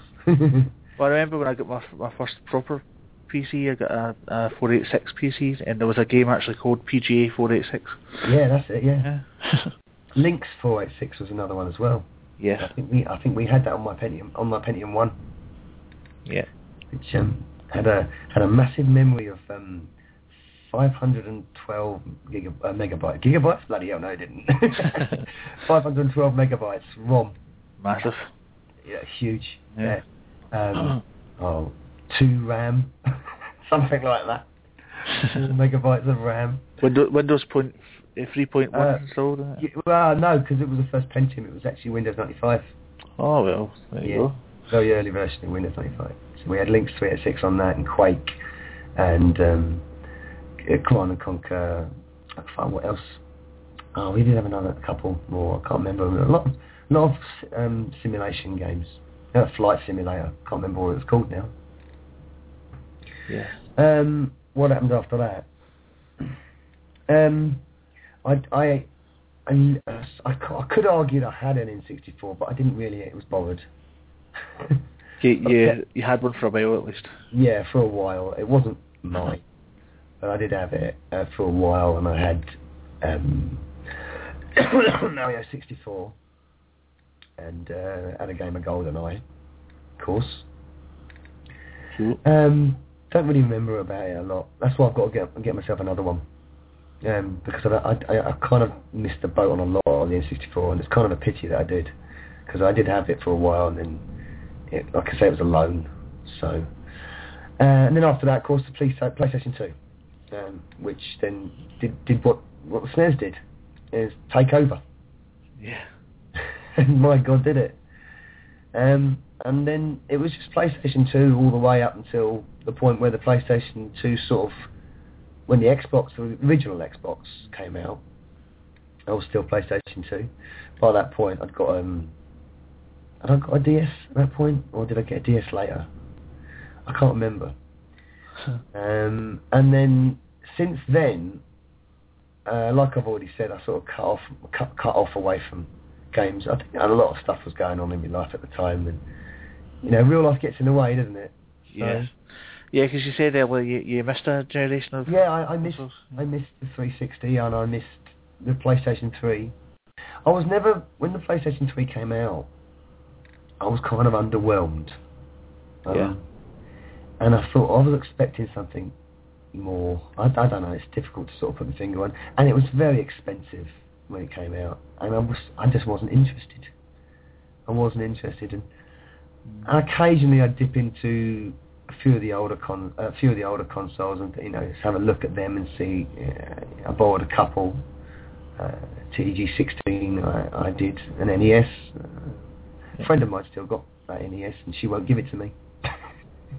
Damn her. No, she won't. She doesn't play it. It sits under a. It's next to a 360, and she doesn't use it. And I said to her every time I see her, I say, "Sarah, can I have can I have that NES? Come, on, you, you don't use it. You, it doesn't even work properly on your TV." No, no, I'm not. Yeah, because it's obviously you know um, LCD. She's got a modern TV, so it's not the best picture, is it? Just, just tell her that she can come round and play it at some point. Well, I, I, that's what I said. I said I'd, uh, I'd look after it for her. yeah. She's not going for it. There was another, there was a work colleague as well who, um, he, he dangled a whole Nintendo collection under my nose, knowing that I'd be interested. And he said, "Oh, I'm looking to sell this lot, but it's me missus's." I went, "Oh yeah." So he showed me um, this collection. He had an NES and a Super Nintendo with loads of games. Yeah, that was expected. But he also had a GameCube. Yeah. And this GameCube, he had a original copy of Paper Mario and Wind Waker. So I said to him, "Well, they're worth quite a bit." Mm. And he said, "Oh yeah, but Mrs. doesn't want to sell them." I said, "What the?" F-? What's the point in dangling under me nose? He's trying to flog me a Commodore 64 now. I would love a Commodore 64 again. If I had Mm. if I had the money, of course. well, he's trying to. He's trying. He, he got. He, he said. He, he said I can have it for 50 quid. What does it come with? I, d- I don't know. I haven't seen it. I wouldn't I wouldn't pay fifty quid just for the hardware. I would it'd have No. to it would have to come with extras. I'd want games. Yeah. And, and of course the tape deck. Well, yeah. well, otherwise the games are redundant. Pretty useless Yeah. about it. Yeah. yeah. Um, I'm just looking on uh, Twitter here because um, so we're talk, we've been talking a lot about um, Amstrad tonight, and um, then we mentioned tape deck. Somebody posted um, This is a it's an Amstrad Amstrad advert from back in the day. It's advertising the, the Amstrad CPC 464. Yeah. It comes with a twelve pound for a joystick.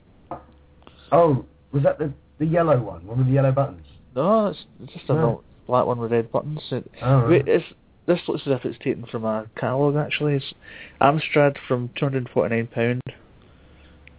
No TV, no TV set required. As monitor as a special, specially designed for the computer. They did. Yeah. They they powered the, the systems were powered off the monitors, yeah. which was quite interesting. Games and educational cassettes for your Amstrad computer. Mm. Probably the Amsoft um, range, Oh Mummy and that. Well, Bridget. there you go. Harry would have, have a lot to say about that. Well, this is why I, I mentioned it because um, it's one of Harry's Twitter accounts that this has came up on, yeah. and it said uh, twelve pounds for a joystick that broke after ten minutes. Yeah. I think I saw a video once. I don't know who it was. I can't. I can't remember it. But he said he's got one boxed. Yeah. Um, that he's never never going to use because he knows if he uses it, it'll probably break after five minutes. yes. But it's but it's, but it's boxed and mint, and I thought that's kind of cool in a way. yeah, the, bu- the built-in tape deck, the data recorder. Yes. Yes. Right, that's good. I've brought that up. Uh, Harry actually, if I brought that up, I would get Chris a shrimp cheese sandwich. So, Oh, that's good. That's So- good. that's me got my supper sorted for tonight. Yep. I haven't finished mine yet. oh yeah, sorry. what were you having? What were you having? Oh, I was just having a quick sandwich, but Ah. it's just left on the side because I- if I start eating over the over the airwaves, it's just going to be extremely rude. So, Oh, uh, my mind. bad, my bad. We, we, we were supposed to be doing this last night, as we mentioned, but Never unfortunately, yeah, we got sidetracked. So, Well, I'm glad we're talking about the Amstrad CPC because that's where the last game goes. yes, the last game is Dizzy, the Ultimate Cartoon Adventure. Oh yes. uh, which came out for most of the popular 8-bit machines at the time, Hmm. Spect- Spectrum, Commodore 64, but obviously the one we're interested in is Amstrad. Hmm? So what's your uh, memories of this one then? Um, I, I I first played uh, the Amstrad Action demo version of this, uh, which came as the cover tape on the Amstrad Action magazine, which I believe a lot of them did that, didn't they? Crash, Zap, they all did that, didn't they? Yeah. Cover tapes, cover discs. And um, excuse me. and uh, I played the demo, and it was the music really that got me going first. It, it really catchy, cartoony music, and it again uh, back to, it's, it's back to that essence of fun and comedy. Yeah. Um, it was just a funny-looking character that bounces around on his head. He looks like an egg. He's wearing boxing gloves. I mean, this is weird shit. Yeah, Um, and a hat, a funny hat. No, he. No, he doesn't have a hat. He got- a hat in some of the cartoon. Ah, in some of the cartoon uh, looks of him on covers. He has a hat. Yes. Ah, that's what I'm thinking of. In the game, in the original first game, he didn't. He didn't have a hat. Ah, Um, uh, and I, I, yeah, it was mind-blowingly difficult. It's obviously it's, it's, it's an adventure puzzle game, um, but it's set in its own sort of cartoony world, and it's got this nice plot uh, where you've got to rescue your girlfriend from the um, your egg-shaped girlfriend, clearly, from the evil wi- wizard Zaks. Um, yeah, he's, it was just so much hilarity, um, you know, bouncing around on your head. But then one minute, it was also, of course, one of them immediate insta-death games. You know, you, one foot out of place and that's it, you're gone. oh, You know, it's frus- frustrating game. oh, plenty of um, Yeah. backtracking, loads of backtracking on it. Um, you'd find yourself going from, I think it was, it must have been like 15 or 20 screens long, flick screen it was. Yeah. Um, and there was also layers to it as well. There's there's levels in the sky, levels underground, so plenty of screens, plenty of loads of things to do. Um, but there was one point you'd have to get an item from one side of thing and then go all the way back to the other one to unlock another part, and then go all the way back to the other side. Oh god, Yeah. It was mind numbing, but bouncing around and um, yeah, hilarious. And, and very catchy music that was constantly in the background.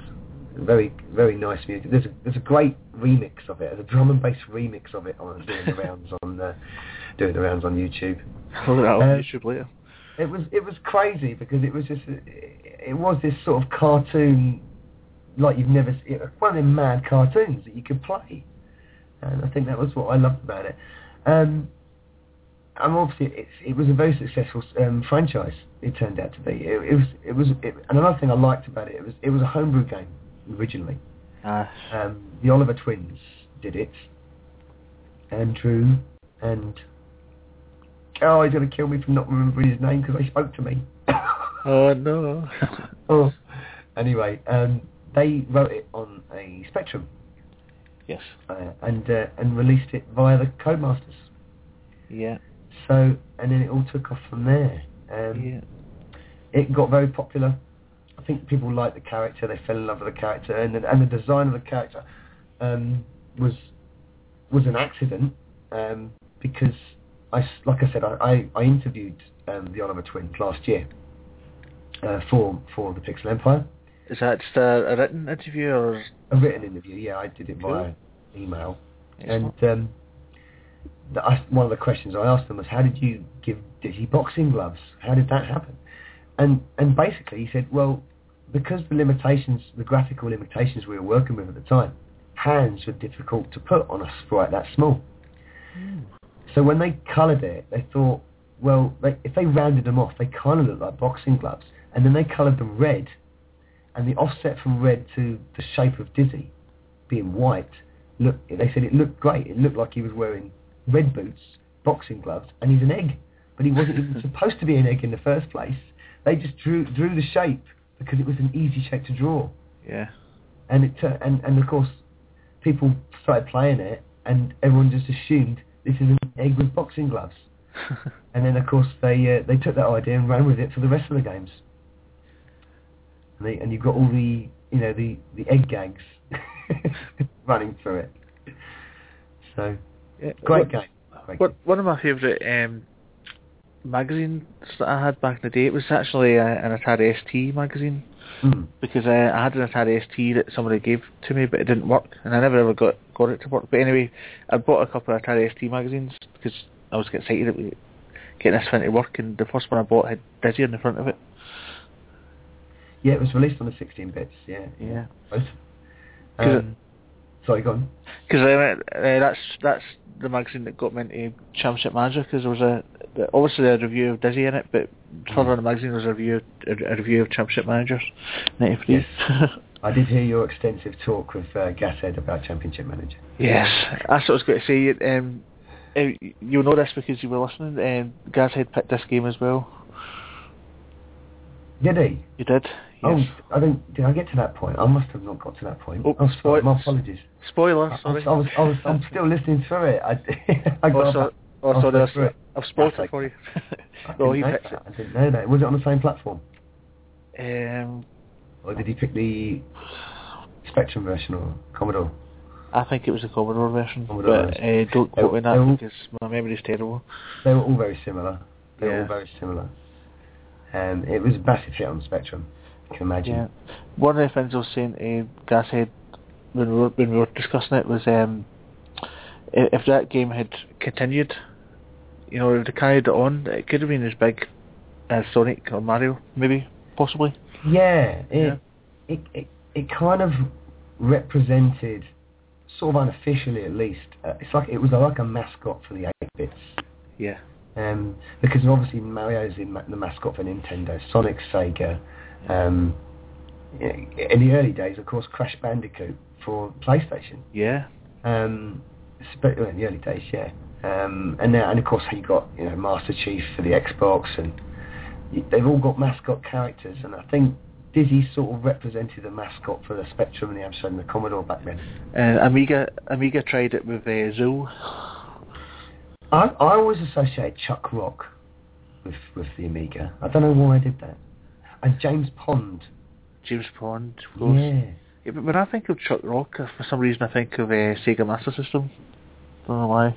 I think of Chris's tattoo. Yes. Mad. Yeah, but uh, Dizzy Dizzy had um, numerous sequels and spin-offs as Yeah. well. So, but I think they stopped making it, if I can remember correctly, in 1992, which is a shame. Yeah, I think the Master System version of it was the last one. Yeah. Um, the NES, I remember uh, the NES um, version of the, the Fantastic Adventures of Dizzy is fantastic. Yeah. I love that version of it because it's in full color, of course, on the NES, and uh, Cool. it's a massively expanded world in that. Same theme with the same characters and same ideas, uh, but I really did enjoy it on that on that one. Yeah. But I have to go, but, but the one I choose is obviously the original, and got to put an Amstrad game in there. Of course. Yeah. There was a spin-off called Fast Food. Don't know if you've ever played that. yes, I did. Yes, Yes.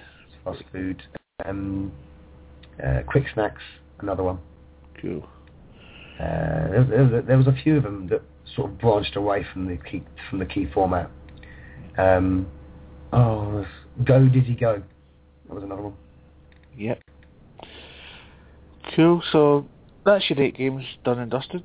Some hmm brilliant choices and some varied choices. Um, like uh, a lot of people have gone previously, I, I like that you've given a lot of thought, and it's Yeah, I tried to sort of balance it out, not copy any genres.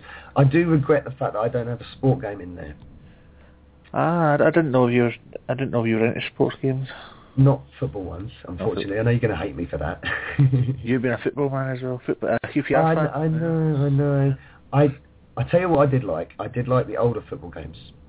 Um, Sensible Soccer, for instance. Oh, to this day, that is still the best football game ever made. Uh, Sensible it- of it's Soccer. the most played Mega Drive game I've got. Yeah. So I do like it. I do like that. I kind of went off them during the no- late nineties. After two, actually, tell a lie, probably FIFA 2003. When they said it, I think that was the one that was marketed would be the 13th man, was it? Oh, I can't remember. That was the that was the last one I properly played. yeah. Um, because after that, I sort of got it into my head, incorrectly or or correctly, maybe I don't know. Um, that um, they're just they're just roster updates. That's the way I look at them now. Yeah. Um, So, obviously your, your eight games are set in stone, but Hmm. and you, you mentioned it's a shame you didn't pick a sports game. So if you if you did have to take a sports game, what were you thinking of along the lines of? it, it would be Super Tennis on the Super Nintendo. Ooh, tennis game. Yeah. I just I, I took it out because it's a more enjoyable game with two players. Yeah. And if you want to do it on your own, mm, I liked um I liked Wimbledon for the Sega Master System. I had that I one back in the vaguely remember that. Yeah. Yeah, I never played it, but I did see it. Yes. Yes. I like. I, I do like a tennis game. I've got to admit, I do like a tennis game on a on a, on a, console. Yeah, I've not played one for a while. I, d- I did um, reacquire a PSP recently, and it's got a excuse me a tennis game with it, virtual tennis, Mm. but I've not played it yet. I've got. Um, there's oddly there's two tennis games on the GX 4000. I don't know how that happened. two. So 26 games, two of them are tennis. Don't know that yeah. Uh, one, uh, they're actually not bad, actually. Not they're, they're not bad. They're graphically pretty good. They get- They're not cl- uh, clones. I don't think they are. One, one of them's um, extremely frustrating. Uh, But they're not bad. They're not bad at all. They're not the greatest, but they're not bad. Cool. Anyways, as I said, eight brilliant choices again, and eight varied choices.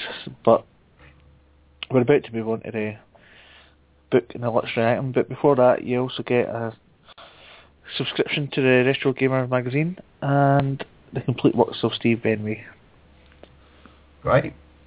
And that's just something I threw in there because I'm trying to stick to the same bloody format as the thing I'm ripping off. But I, I didn't want you, I didn't want to give you a Bible or a complete works of Shakespeare, so I've changed it. Excellent. I, I've, made my way a lot, a lot of my uh, stuff through Steve Benway's work. If I ever get Steve Benway on here, I don't know. I can't get. I can't. I can't give him a complete works of Steve Benway. you could you could give him uh, the complete works of Harry Yak. or that's even better. the yakage, the total yakage. As, he would, as long as he doesn't put any Arnold Schwarzenegger in there. There's got to be some. Arnold. He's falling off the chair the other day. yes. I'll, I, I do like his Arnie impressions. Did you see his comment on the video he put? Um, yes. I said, I said, I said you had to stop because it was killing me, and he said, I, he said at one point I was quite worried. I thought I'd actually killed you. I remember. Yeah, I, I I did make a brief cameo appearance on that video myself. Yeah, you do. Yeah, I can't, I can't do any impressions to save for shit though. I can't, so I don't. No, now you can. Anyway, we'll move on to your book, and it's a very, very old book uh, called War of the War of the Worlds, Yes. which I believe, when I say old, it's really old. Uh, 1897, I think it came Yes. It's an original print. Yes. Uh, H.G. Wells. Yes. Have, kind Sorry, of, carry on. Yeah. No, I was just got no. You on with what you've going to say. Let's go. Um, I I consider I know it's old. I I, I read it when obviously when I was a teen, and I read uh, the first version I read of it was comic book, the comic book version of it because it's it's been um, uh, retyped and changed into various different formats over the last decade or hundred or century, should we say? Um, obviously, several films. Um, we all know the Tom Cruise one yes. um, which kind of deviates away from certain plot points. Fact that it's in America. The original story is actually set in uh, Woking. Ah. In, in, in yes, in uh, Surrey, I think Woking. Anyway, um, it's the classic sci-fi story. Um, as you know, big Red Dwarf fan here, and I'll make constant references to things like Star Trek and Yes. Star Wars. So I am a sci-fi geek, self-admitted. Cool. and um, I consider War of the Worlds to be the just the original ultimate sci-fi story, the classic sci-fi story of uh, unknown threat, terror, the fear of the unknown, and the fact that it's all happening on your on your own doorstep. I think is a, is is an amazing concept even today, um, and and it's the way it's written that it, installs so much fear. You can really picture yourself in these Victorian times, and to imagine yourself as a Victorian person with this kind of technology going on. The, I mean, the imagination that was going through Wells's head was it must have been mad. Yeah, I was going to say, think it's a, science, a piece of science fiction work dating Yeah. that far back is actually mind-blowing, isn't it? But the stuff that he, he wrote down and he, and he imagined was incredible for that time, like you say. Yeah. Um, and and and it's haunting. Um, kind of core to the evil, but some of the things he comes up with. The, obviously, we we've all heard of the, the, the heat ray. Yeah. This idea that it's it's a concentrated radiation burst that instantly disintegrates anything. And he thought this up in the in the, you know in the 19th century. It's quite outstanding, isn't it? it really is. Um, Uh, the idea ab- about the fighting machines, they are they're wa- the giant metal tripods Yeah. that stride over buildings and crush trees and pick people up and f- batter them. They catch us humans into cages and drain their blood and feed themselves off our blood. yeah. You know, these are real dark ideas, and I thought very advanced for a book that was so old. It's a it's a it's Yeah. a captivating read, and I think, like you said the other day, John, you always have something a book you go back to every year, or a series you go back to every year. Yeah. War of the Worlds is that.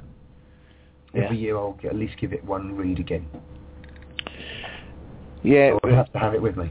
It came in two parts, well, two two books, didn't it? Uh, originally, yes, Yeah. it was split into The Coming of the Martians Yep.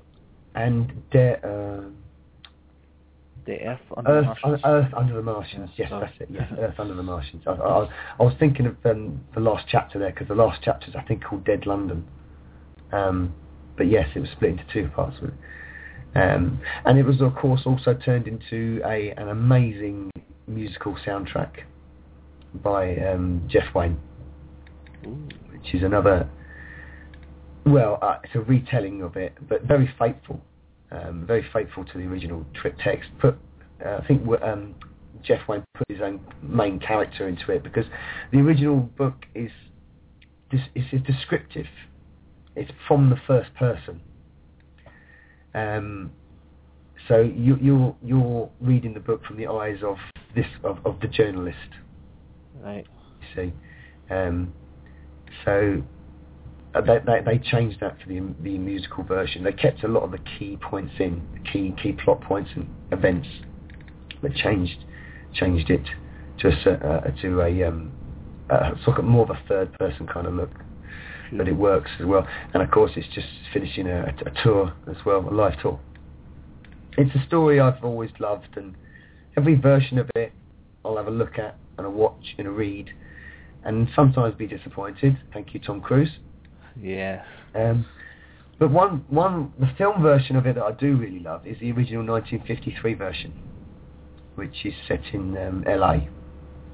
So again, they've changed it from Britain to America. Even They did change it, but it's it's one of the few times it actually worked Yeah. Um, because it, it sort of pulled the same trick off. It this the book was very advanced for when it was written, and the film when they made it was also quite advanced for when that was made.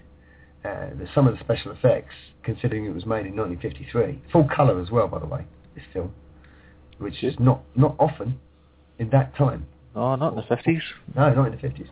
Full colour, and um, there was loads of stunts, death. You know, um, they, the, the depiction of the heat ray, disintegrating bodies with lots of skeletons coming out. You know, Yeah. very nice. And again, I, I, I may or may I'm just being a bit of an old fart, but I like. Uh, I, I do. I, do appreciate the story, and I think every, every version of the story adds a little bit to it or takes away a bit from it, but you can't beat the original. Shame on me, I've never actually read it. Obviously, I'm very, very aware of it, but I've never actually sat down and read the book. So I, I should. I definitely recommend it to you. I'll see if I can get it on my iPad or something. You can get you can get it on Kindle, yeah, as an ebook. Cool. So, um, I think films like, I tell you what, the film Independence Day. I'm, I'm assuming you've seen that, Yes. right? Independence Day is almost like a a modern retelling, but taking away some of the guts of the story, some of the more key emotional parts of the story.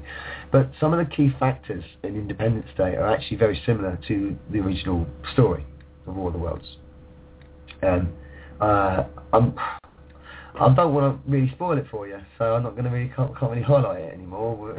uh, I don't worry. I've get my as I get older, my memory gets worse. So if you tell me, I, Right. pro- I probably won't remember anyway. So. Well, the way the way the original book ends, it's going to sound quite low key, but it, it's actually very deep. The way the original book ends and the way the the, the, the day is won, should we say, is that ever since the uh, because they are Martians, that's the one thing that is odd about it. They are depicted as Martians coming from Mars. Of course, now in the modern world, we know that's not possible. yeah. But back then, they didn't know that. Is it wrong that I'm, is it wrong that I'm getting freaked out during this conversation because your avatar's actually a Martian and it's pointing its gun towards me? So as a Martian, I, I call it an overbug. it's um, yeah. Um, so yeah, it depicts Martians in the original book. Of course, obviously, um, Independence Day doesn't do that.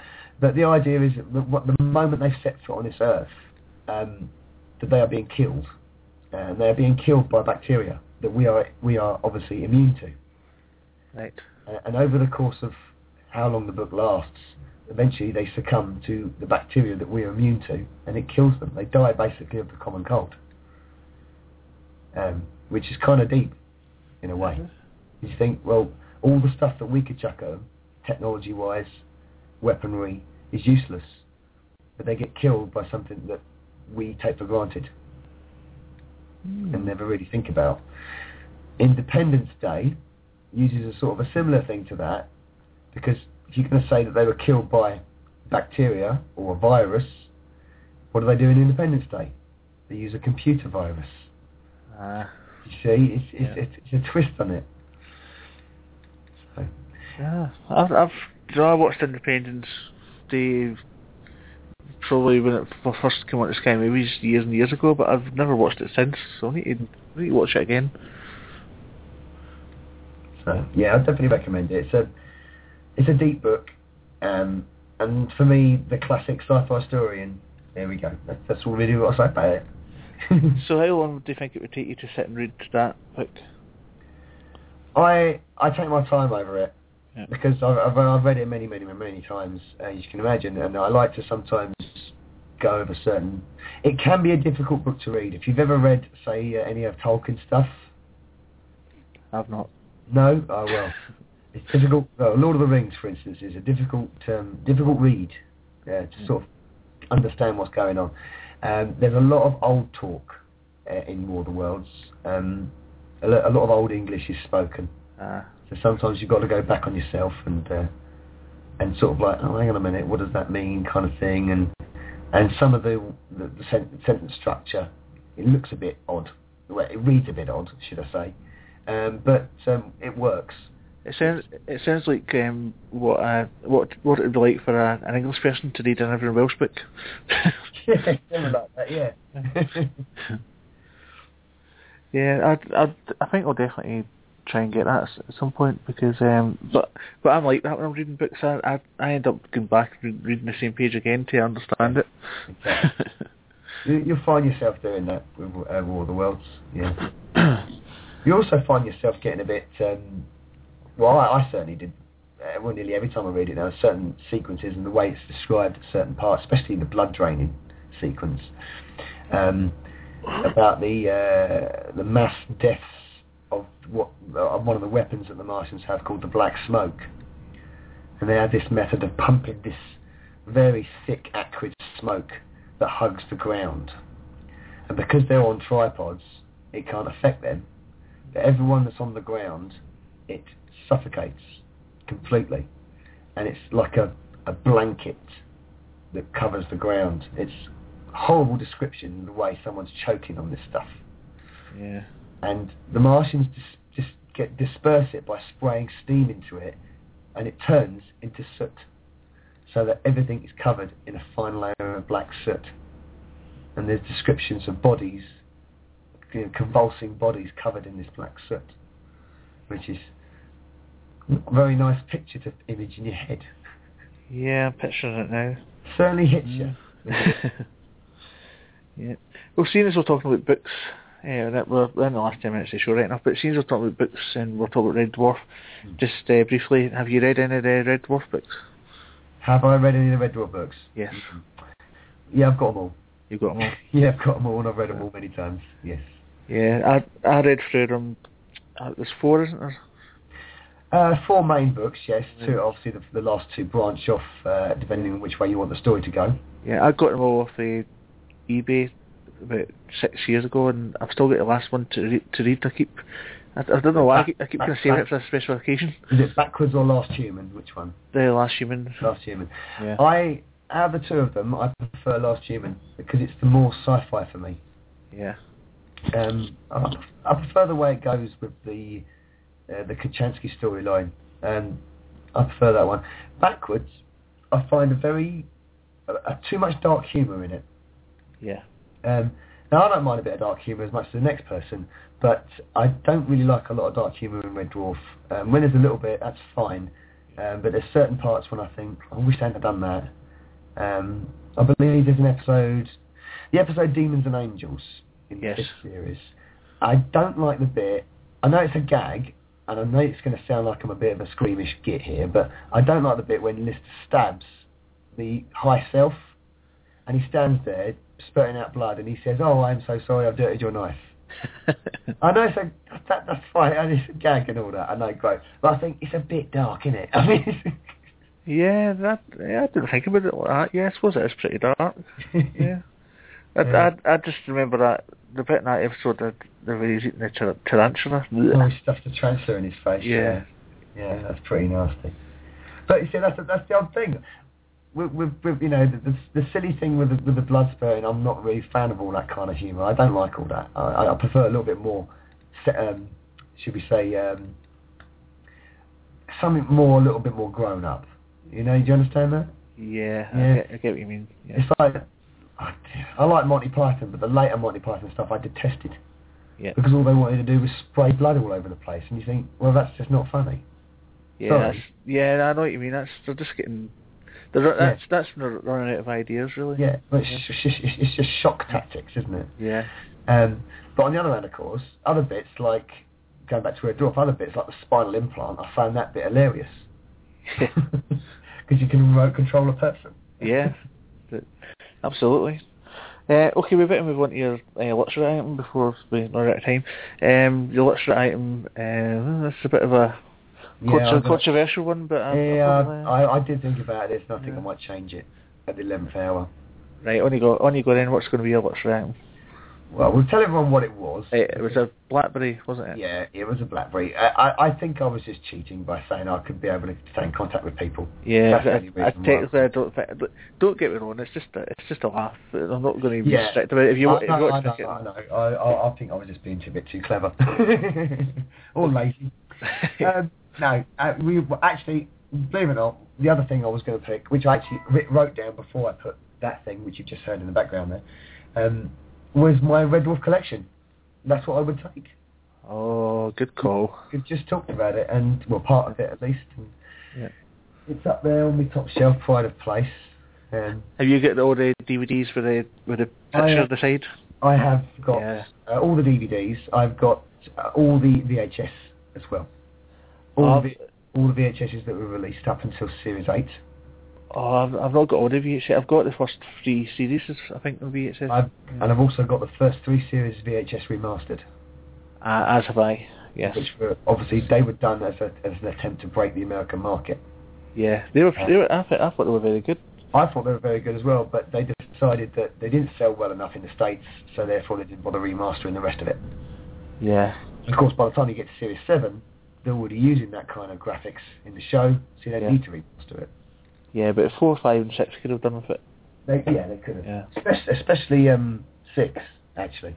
6, 6 would have benefited from a lot, I think. Even though 6 does contain one of the best episodes, of course. Which uh, is Gunmen of the Apocalypse. Of course, of course. Yes. And, Yeah. Yeah, I'm very, um, yeah. I've even got, um, I've got the Smeg Ups tapes both on VHS and DVD. Yep. De- detail on that. and Smeg Ups and Smeg Outs. I, I've also got a limited edition box set called Six of the Best, which has got uh, an episode show. It's, it's got an interview on a CD with Grant and Naylor and Ed Bye, right. and Ed Bye interviewing them in a sort of pseudo way. And then they go like this, just like we're talking about now, going through their their selections of their for best episodes from the first six seasons, Cool. and that's on the two VHS tapes. I All the think- books, uh, the quiz books, and uh, a stand-up copy of Rimmer. um, I've got all the postcard, all the postcards, uh, the greetings cards, Cool.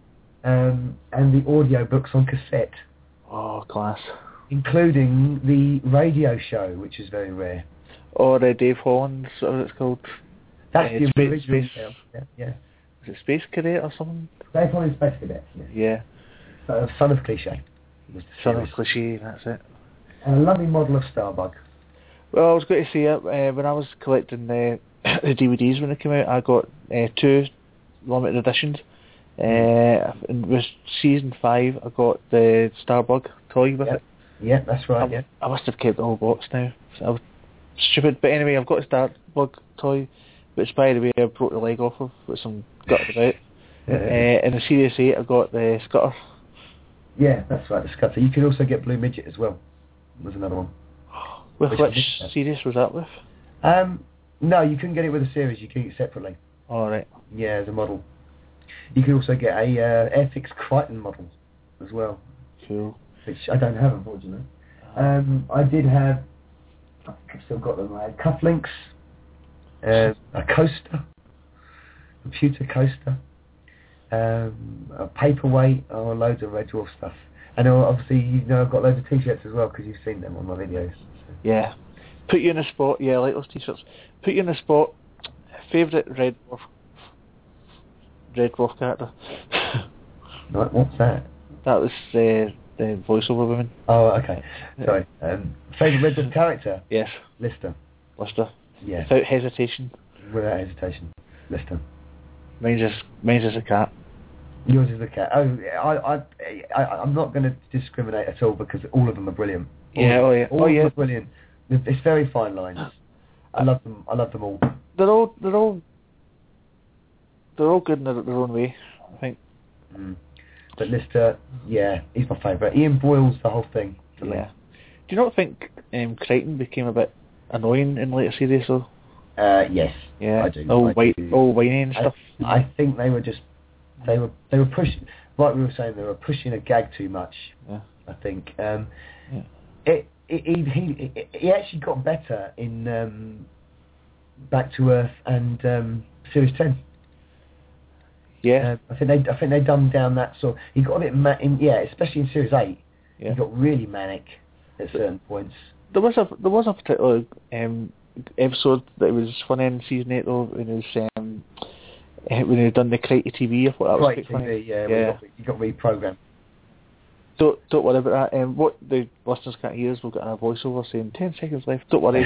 um, the show won't end if we need to talk for now a couple of minutes. It's cool. Um, yes, um. He was real, he was reprogrammed like Kill Crazy. Yes, Which, To do the which Fake is- TV. Uh, I forgot his name. He was the, he's the guy that's in EastEnders now, Jake something, isn't he? yes. So there's this brilliant gag. Oh, one of the funniest gags in that is actually when he when he when he, when he comes out of the submarine, he goes, "Let's go kill something," and then knocks himself out the yeah, hatch. yeah, yeah. That's that's Max Branning now in EastEnders. I think my favourite scene from Series 8 was probably the delayed time fight. I just thought that was so clever. What the delayed? The delayed time fight, where they get beaten up. Lister and Rimmer get Oh yeah. They get Sorry. beaten up by Kill Crazy and Baxter, but Yeah. they've been zapped by the time wand, Yeah. so they don't feel the effects. But then when they're in front of Hollister later, they get they feel the effects of the fight. Oh, yeah, yeah, and that's just it's, it's horses, genius. horses like that. What the hell's up with you? Yeah. yeah, That's yeah, that, genius. That is. right, that's genius. I must admit, that's quite funny. Yeah. Favourite series of Red Dwarf? Oh, I knew you were going to say that. well, strange enough, um, most people say three. Mm. I'm not going to say three. Some people say six. I'm not. I'm going to say seven. Ooh, controversial. I know. It's, it's very. All my friends say that as well. They say, "Why seven? I'll tell you why seven. Um, it also contains, which probably another question you're going to ask me is what my favourite episode is. So Well, can I, can well, I answer? Kill two birds with two stones. I killed two birds with one stone. The I'm one gonna- stone- the I one think- Do you I think we might. I think we might have to. Yeah. Uh, my favourite episode is actually Ouroboros, Ah, uh, series, which is episode three, series seven. Ouroboros, yes. Our Ouroboros. Yeah. Um, and I'll tell you why. It's not. It's not content of gags or anything like that. I mean, if you're going for content of gags, Polymorph is fantastic. Yeah. Um, and the concept of polymorph is brilliant, isn't it? Um, again, again, it's all fine lines, but um, Ouroboros in Series 7, it feels like they complete Lister's storyline in that. yeah. Um, they obviously open it up again at the end of Series 7 after what happens to him with the Nanaki, vi- uh, with the uh, Epideme virus. But- yeah. With, with, with, with ending Rimmer's storyline, that feels complete, and then it also feels complete that they've sort of looped around Lister's storyline, and now you know why he exists Yeah. and why why he's where he is, and and I think after that they can branch out with the other characters. They do with the cat, of course. Yeah. Um, and they so, so they sort of wrap up List, List, Lister's storyline there, and you can, you can move on from this cycle of why is he the last human kind of thing. They move that on. I like that. And the same with Rimmer. Uh, you know, you've got a reason of Rimmer now. Yeah. Why is he such an insufferable prat, as he's called? there was also a cat episode which um, never made it, but um, it's one of the, one of the extras on um, on on the DVDs. I think it's maybe seven, uh, series seven DVD. There's an extra. It's supposed to be a cat episode that was supposed to go out on um, season four. Yeah, yeah. I, I the yes, yes, I vaguely remember it. Yes, um, I did read. I did read the um, storyboard to that. Um, I'm going back a bit now, so I can't exactly remember. But I think I definitely read something about that on the uh, with the Red Dwarf magazine years back. magazine. Yeah. Yeah. One, one, of the, one, of the, one of the things about it is that what's called the missing episode, uh, which is an episode called Dad, which actually ended up as the intro to uh, Series 3 backwards. That's how it ended up. And that was penned to be a transition between the end of Series 2 and Series 3, and the beginning of Series 3 yeah. where lots of changes happened, of course. Because at the end of Series 2, obviously, we know Lister's pregnant yeah. with the parallel universe babies. Yeah. The episode Dad was originally planned to be the opener to Series 3. Oh yeah, I remember. Some, And- yeah. The script included A, Lister giving birth, uh, B, the children aging too quickly because they were in the wrong universe. Yeah. Literally within three days, but Jim and Bexy are 18 years old. So they have to return to the parallel universe. Yeah. Upon returning to the parallel universe, Holly, at that point, decides he's fallen completely and madly in love with Hilly, and they realise that they can't, they've got to go back to their own universe. So therefore, he decides to perform the head sex change and turn himself into Hilly's image. Yes. All these things were in that episode. Ah, so it would have been nice to have seen it happen. Uh, Yeah. But due to budget constraints and the fact they, I think Grant and Naylor felt the script wasn't funny enough. It, it had the content, but it wasn't strong enough to act as a whole episode. So they condensed it into that Star Wars parody, of course, which happens Yeah. at the beginning of Backwards. Yeah, this was all this was all listed um, at the start of um, series three in the the Star Wars uh, style credits. Yeah, the parody at the beginning, yeah. Yeah. Where you got to slow the tape down to read it. Yeah. I, I think my favourite episode um, is one called Terrorform. yes, uh, Rimmer's Mindscape. Yeah. Yes, where the planet reads Rimmer's mindset and turn, Yeah. turn makes a makes a, a, a an environment out of his crazy mind. Yes, Yeah. fantastic. One of my favourite moments in Red Dwarf was in that episode where, um, where uh, the, despite the Lister's hand, Kryten's hands um, crawling up from Lister's leg, and he's, Oh, yeah. he's typing a computer. Oh yes, yes, yes, and the cat's like, "Oh, you're playing that dummy bench game again." yeah. That's brilliant. Yeah. and then, and then There's so he goes, he goes, "I'm scared. You're scared. You haven't seen it." I've it. got, I've got, I've got a, tra- I've got a tarantula with an eye the size of a meatball setting up home in my joy department. Yeah. Help me! yeah, that was classic. It was fantastic. Great, it's great writing. It's Yeah. just great writing. There's so many moments in uh, Red Dwarf where I think a lot. The, the problem is it just turns so many people off because it's so sci-fi, and a lot of people go, "Ah, well, I'm not watching that. It's not funny." No, but it is. It's classic sitcom, but in a sci-fi world. Yeah. It is. It is proper classic sitcom.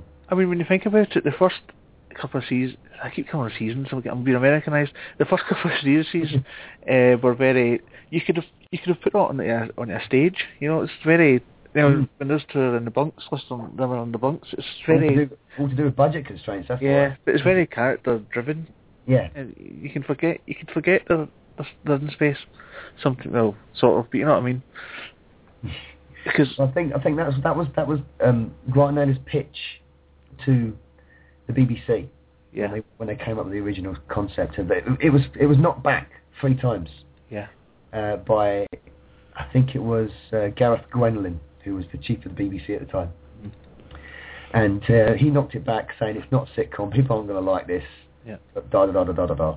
And he said he described a sitcom to be French windows, a sofa, and all this. And he says, well, it is, as long as you can have androids lasering people's heads off at the same time. That's how they um, that's how they managed to get it. Well, they got it to Manchester by complete accident, of course, yeah, um, because it was an empty time slot that they still had in the BBC Manchester studios, which ironically now is the biggest BBC headquarters. hmm Um, and it was due to be um, Ben Elton's Happy Families 2. That's what the slot was lo- allocated for. hmm Uh, but of course he never wrote Happy Families 2. thank God. Yeah, fuck yeah. and it became Red Dwarf, and the rest is history.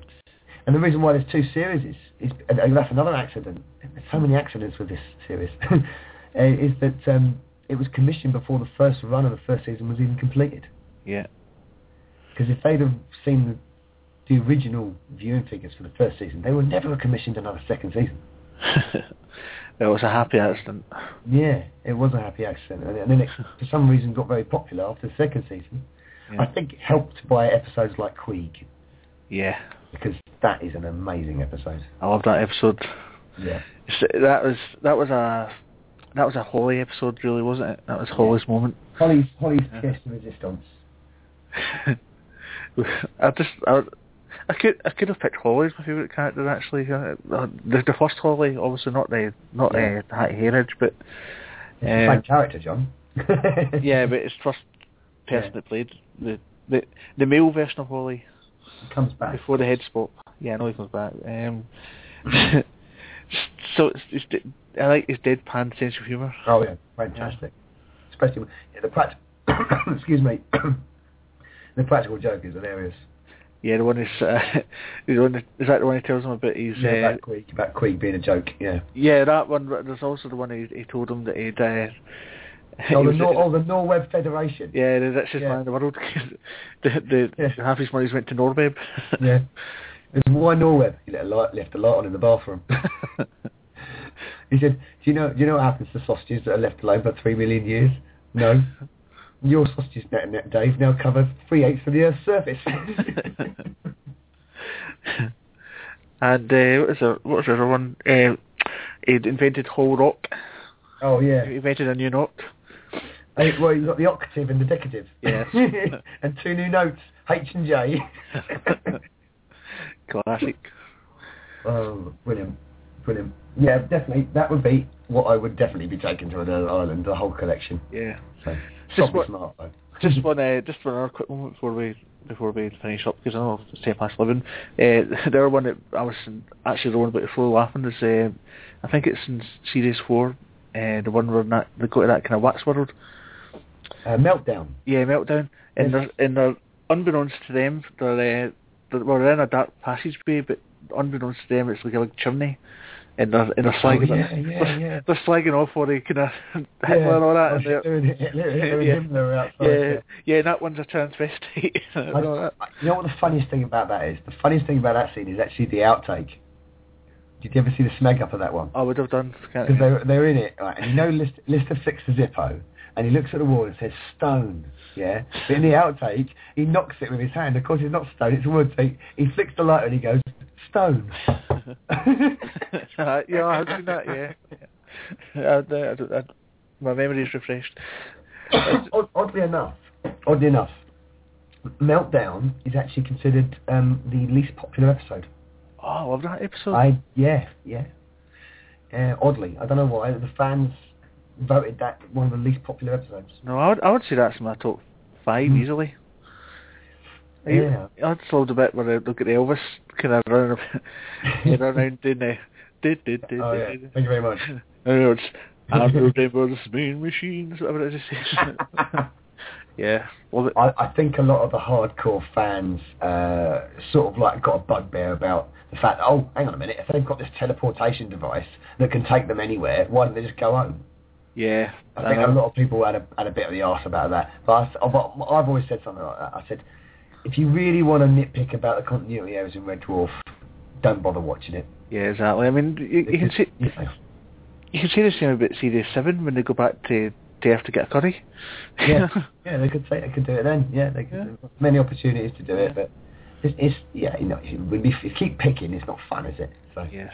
And of course, they've already proven. Of course, that that is actually an interesting thing because they already proved, like earlier on in the in the, in the series, that you can't go back and kill yourself, but they get Kennedy to do it.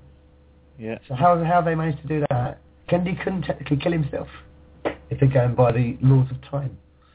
So you know, let's not go down that road. We'll be twisting things. well, anyway, uh, I better let you go. It's ten past, well, nearly quarter I past better eleven. get, I better Uh, get that because he said a cheese sandwich earlier given to Chris, so I better go and get myself a cheese sandwich because got me Yes. hungry. I'm going to have cheese and toast. So. Nice. and and and carry on with my Red Dwarf watch through.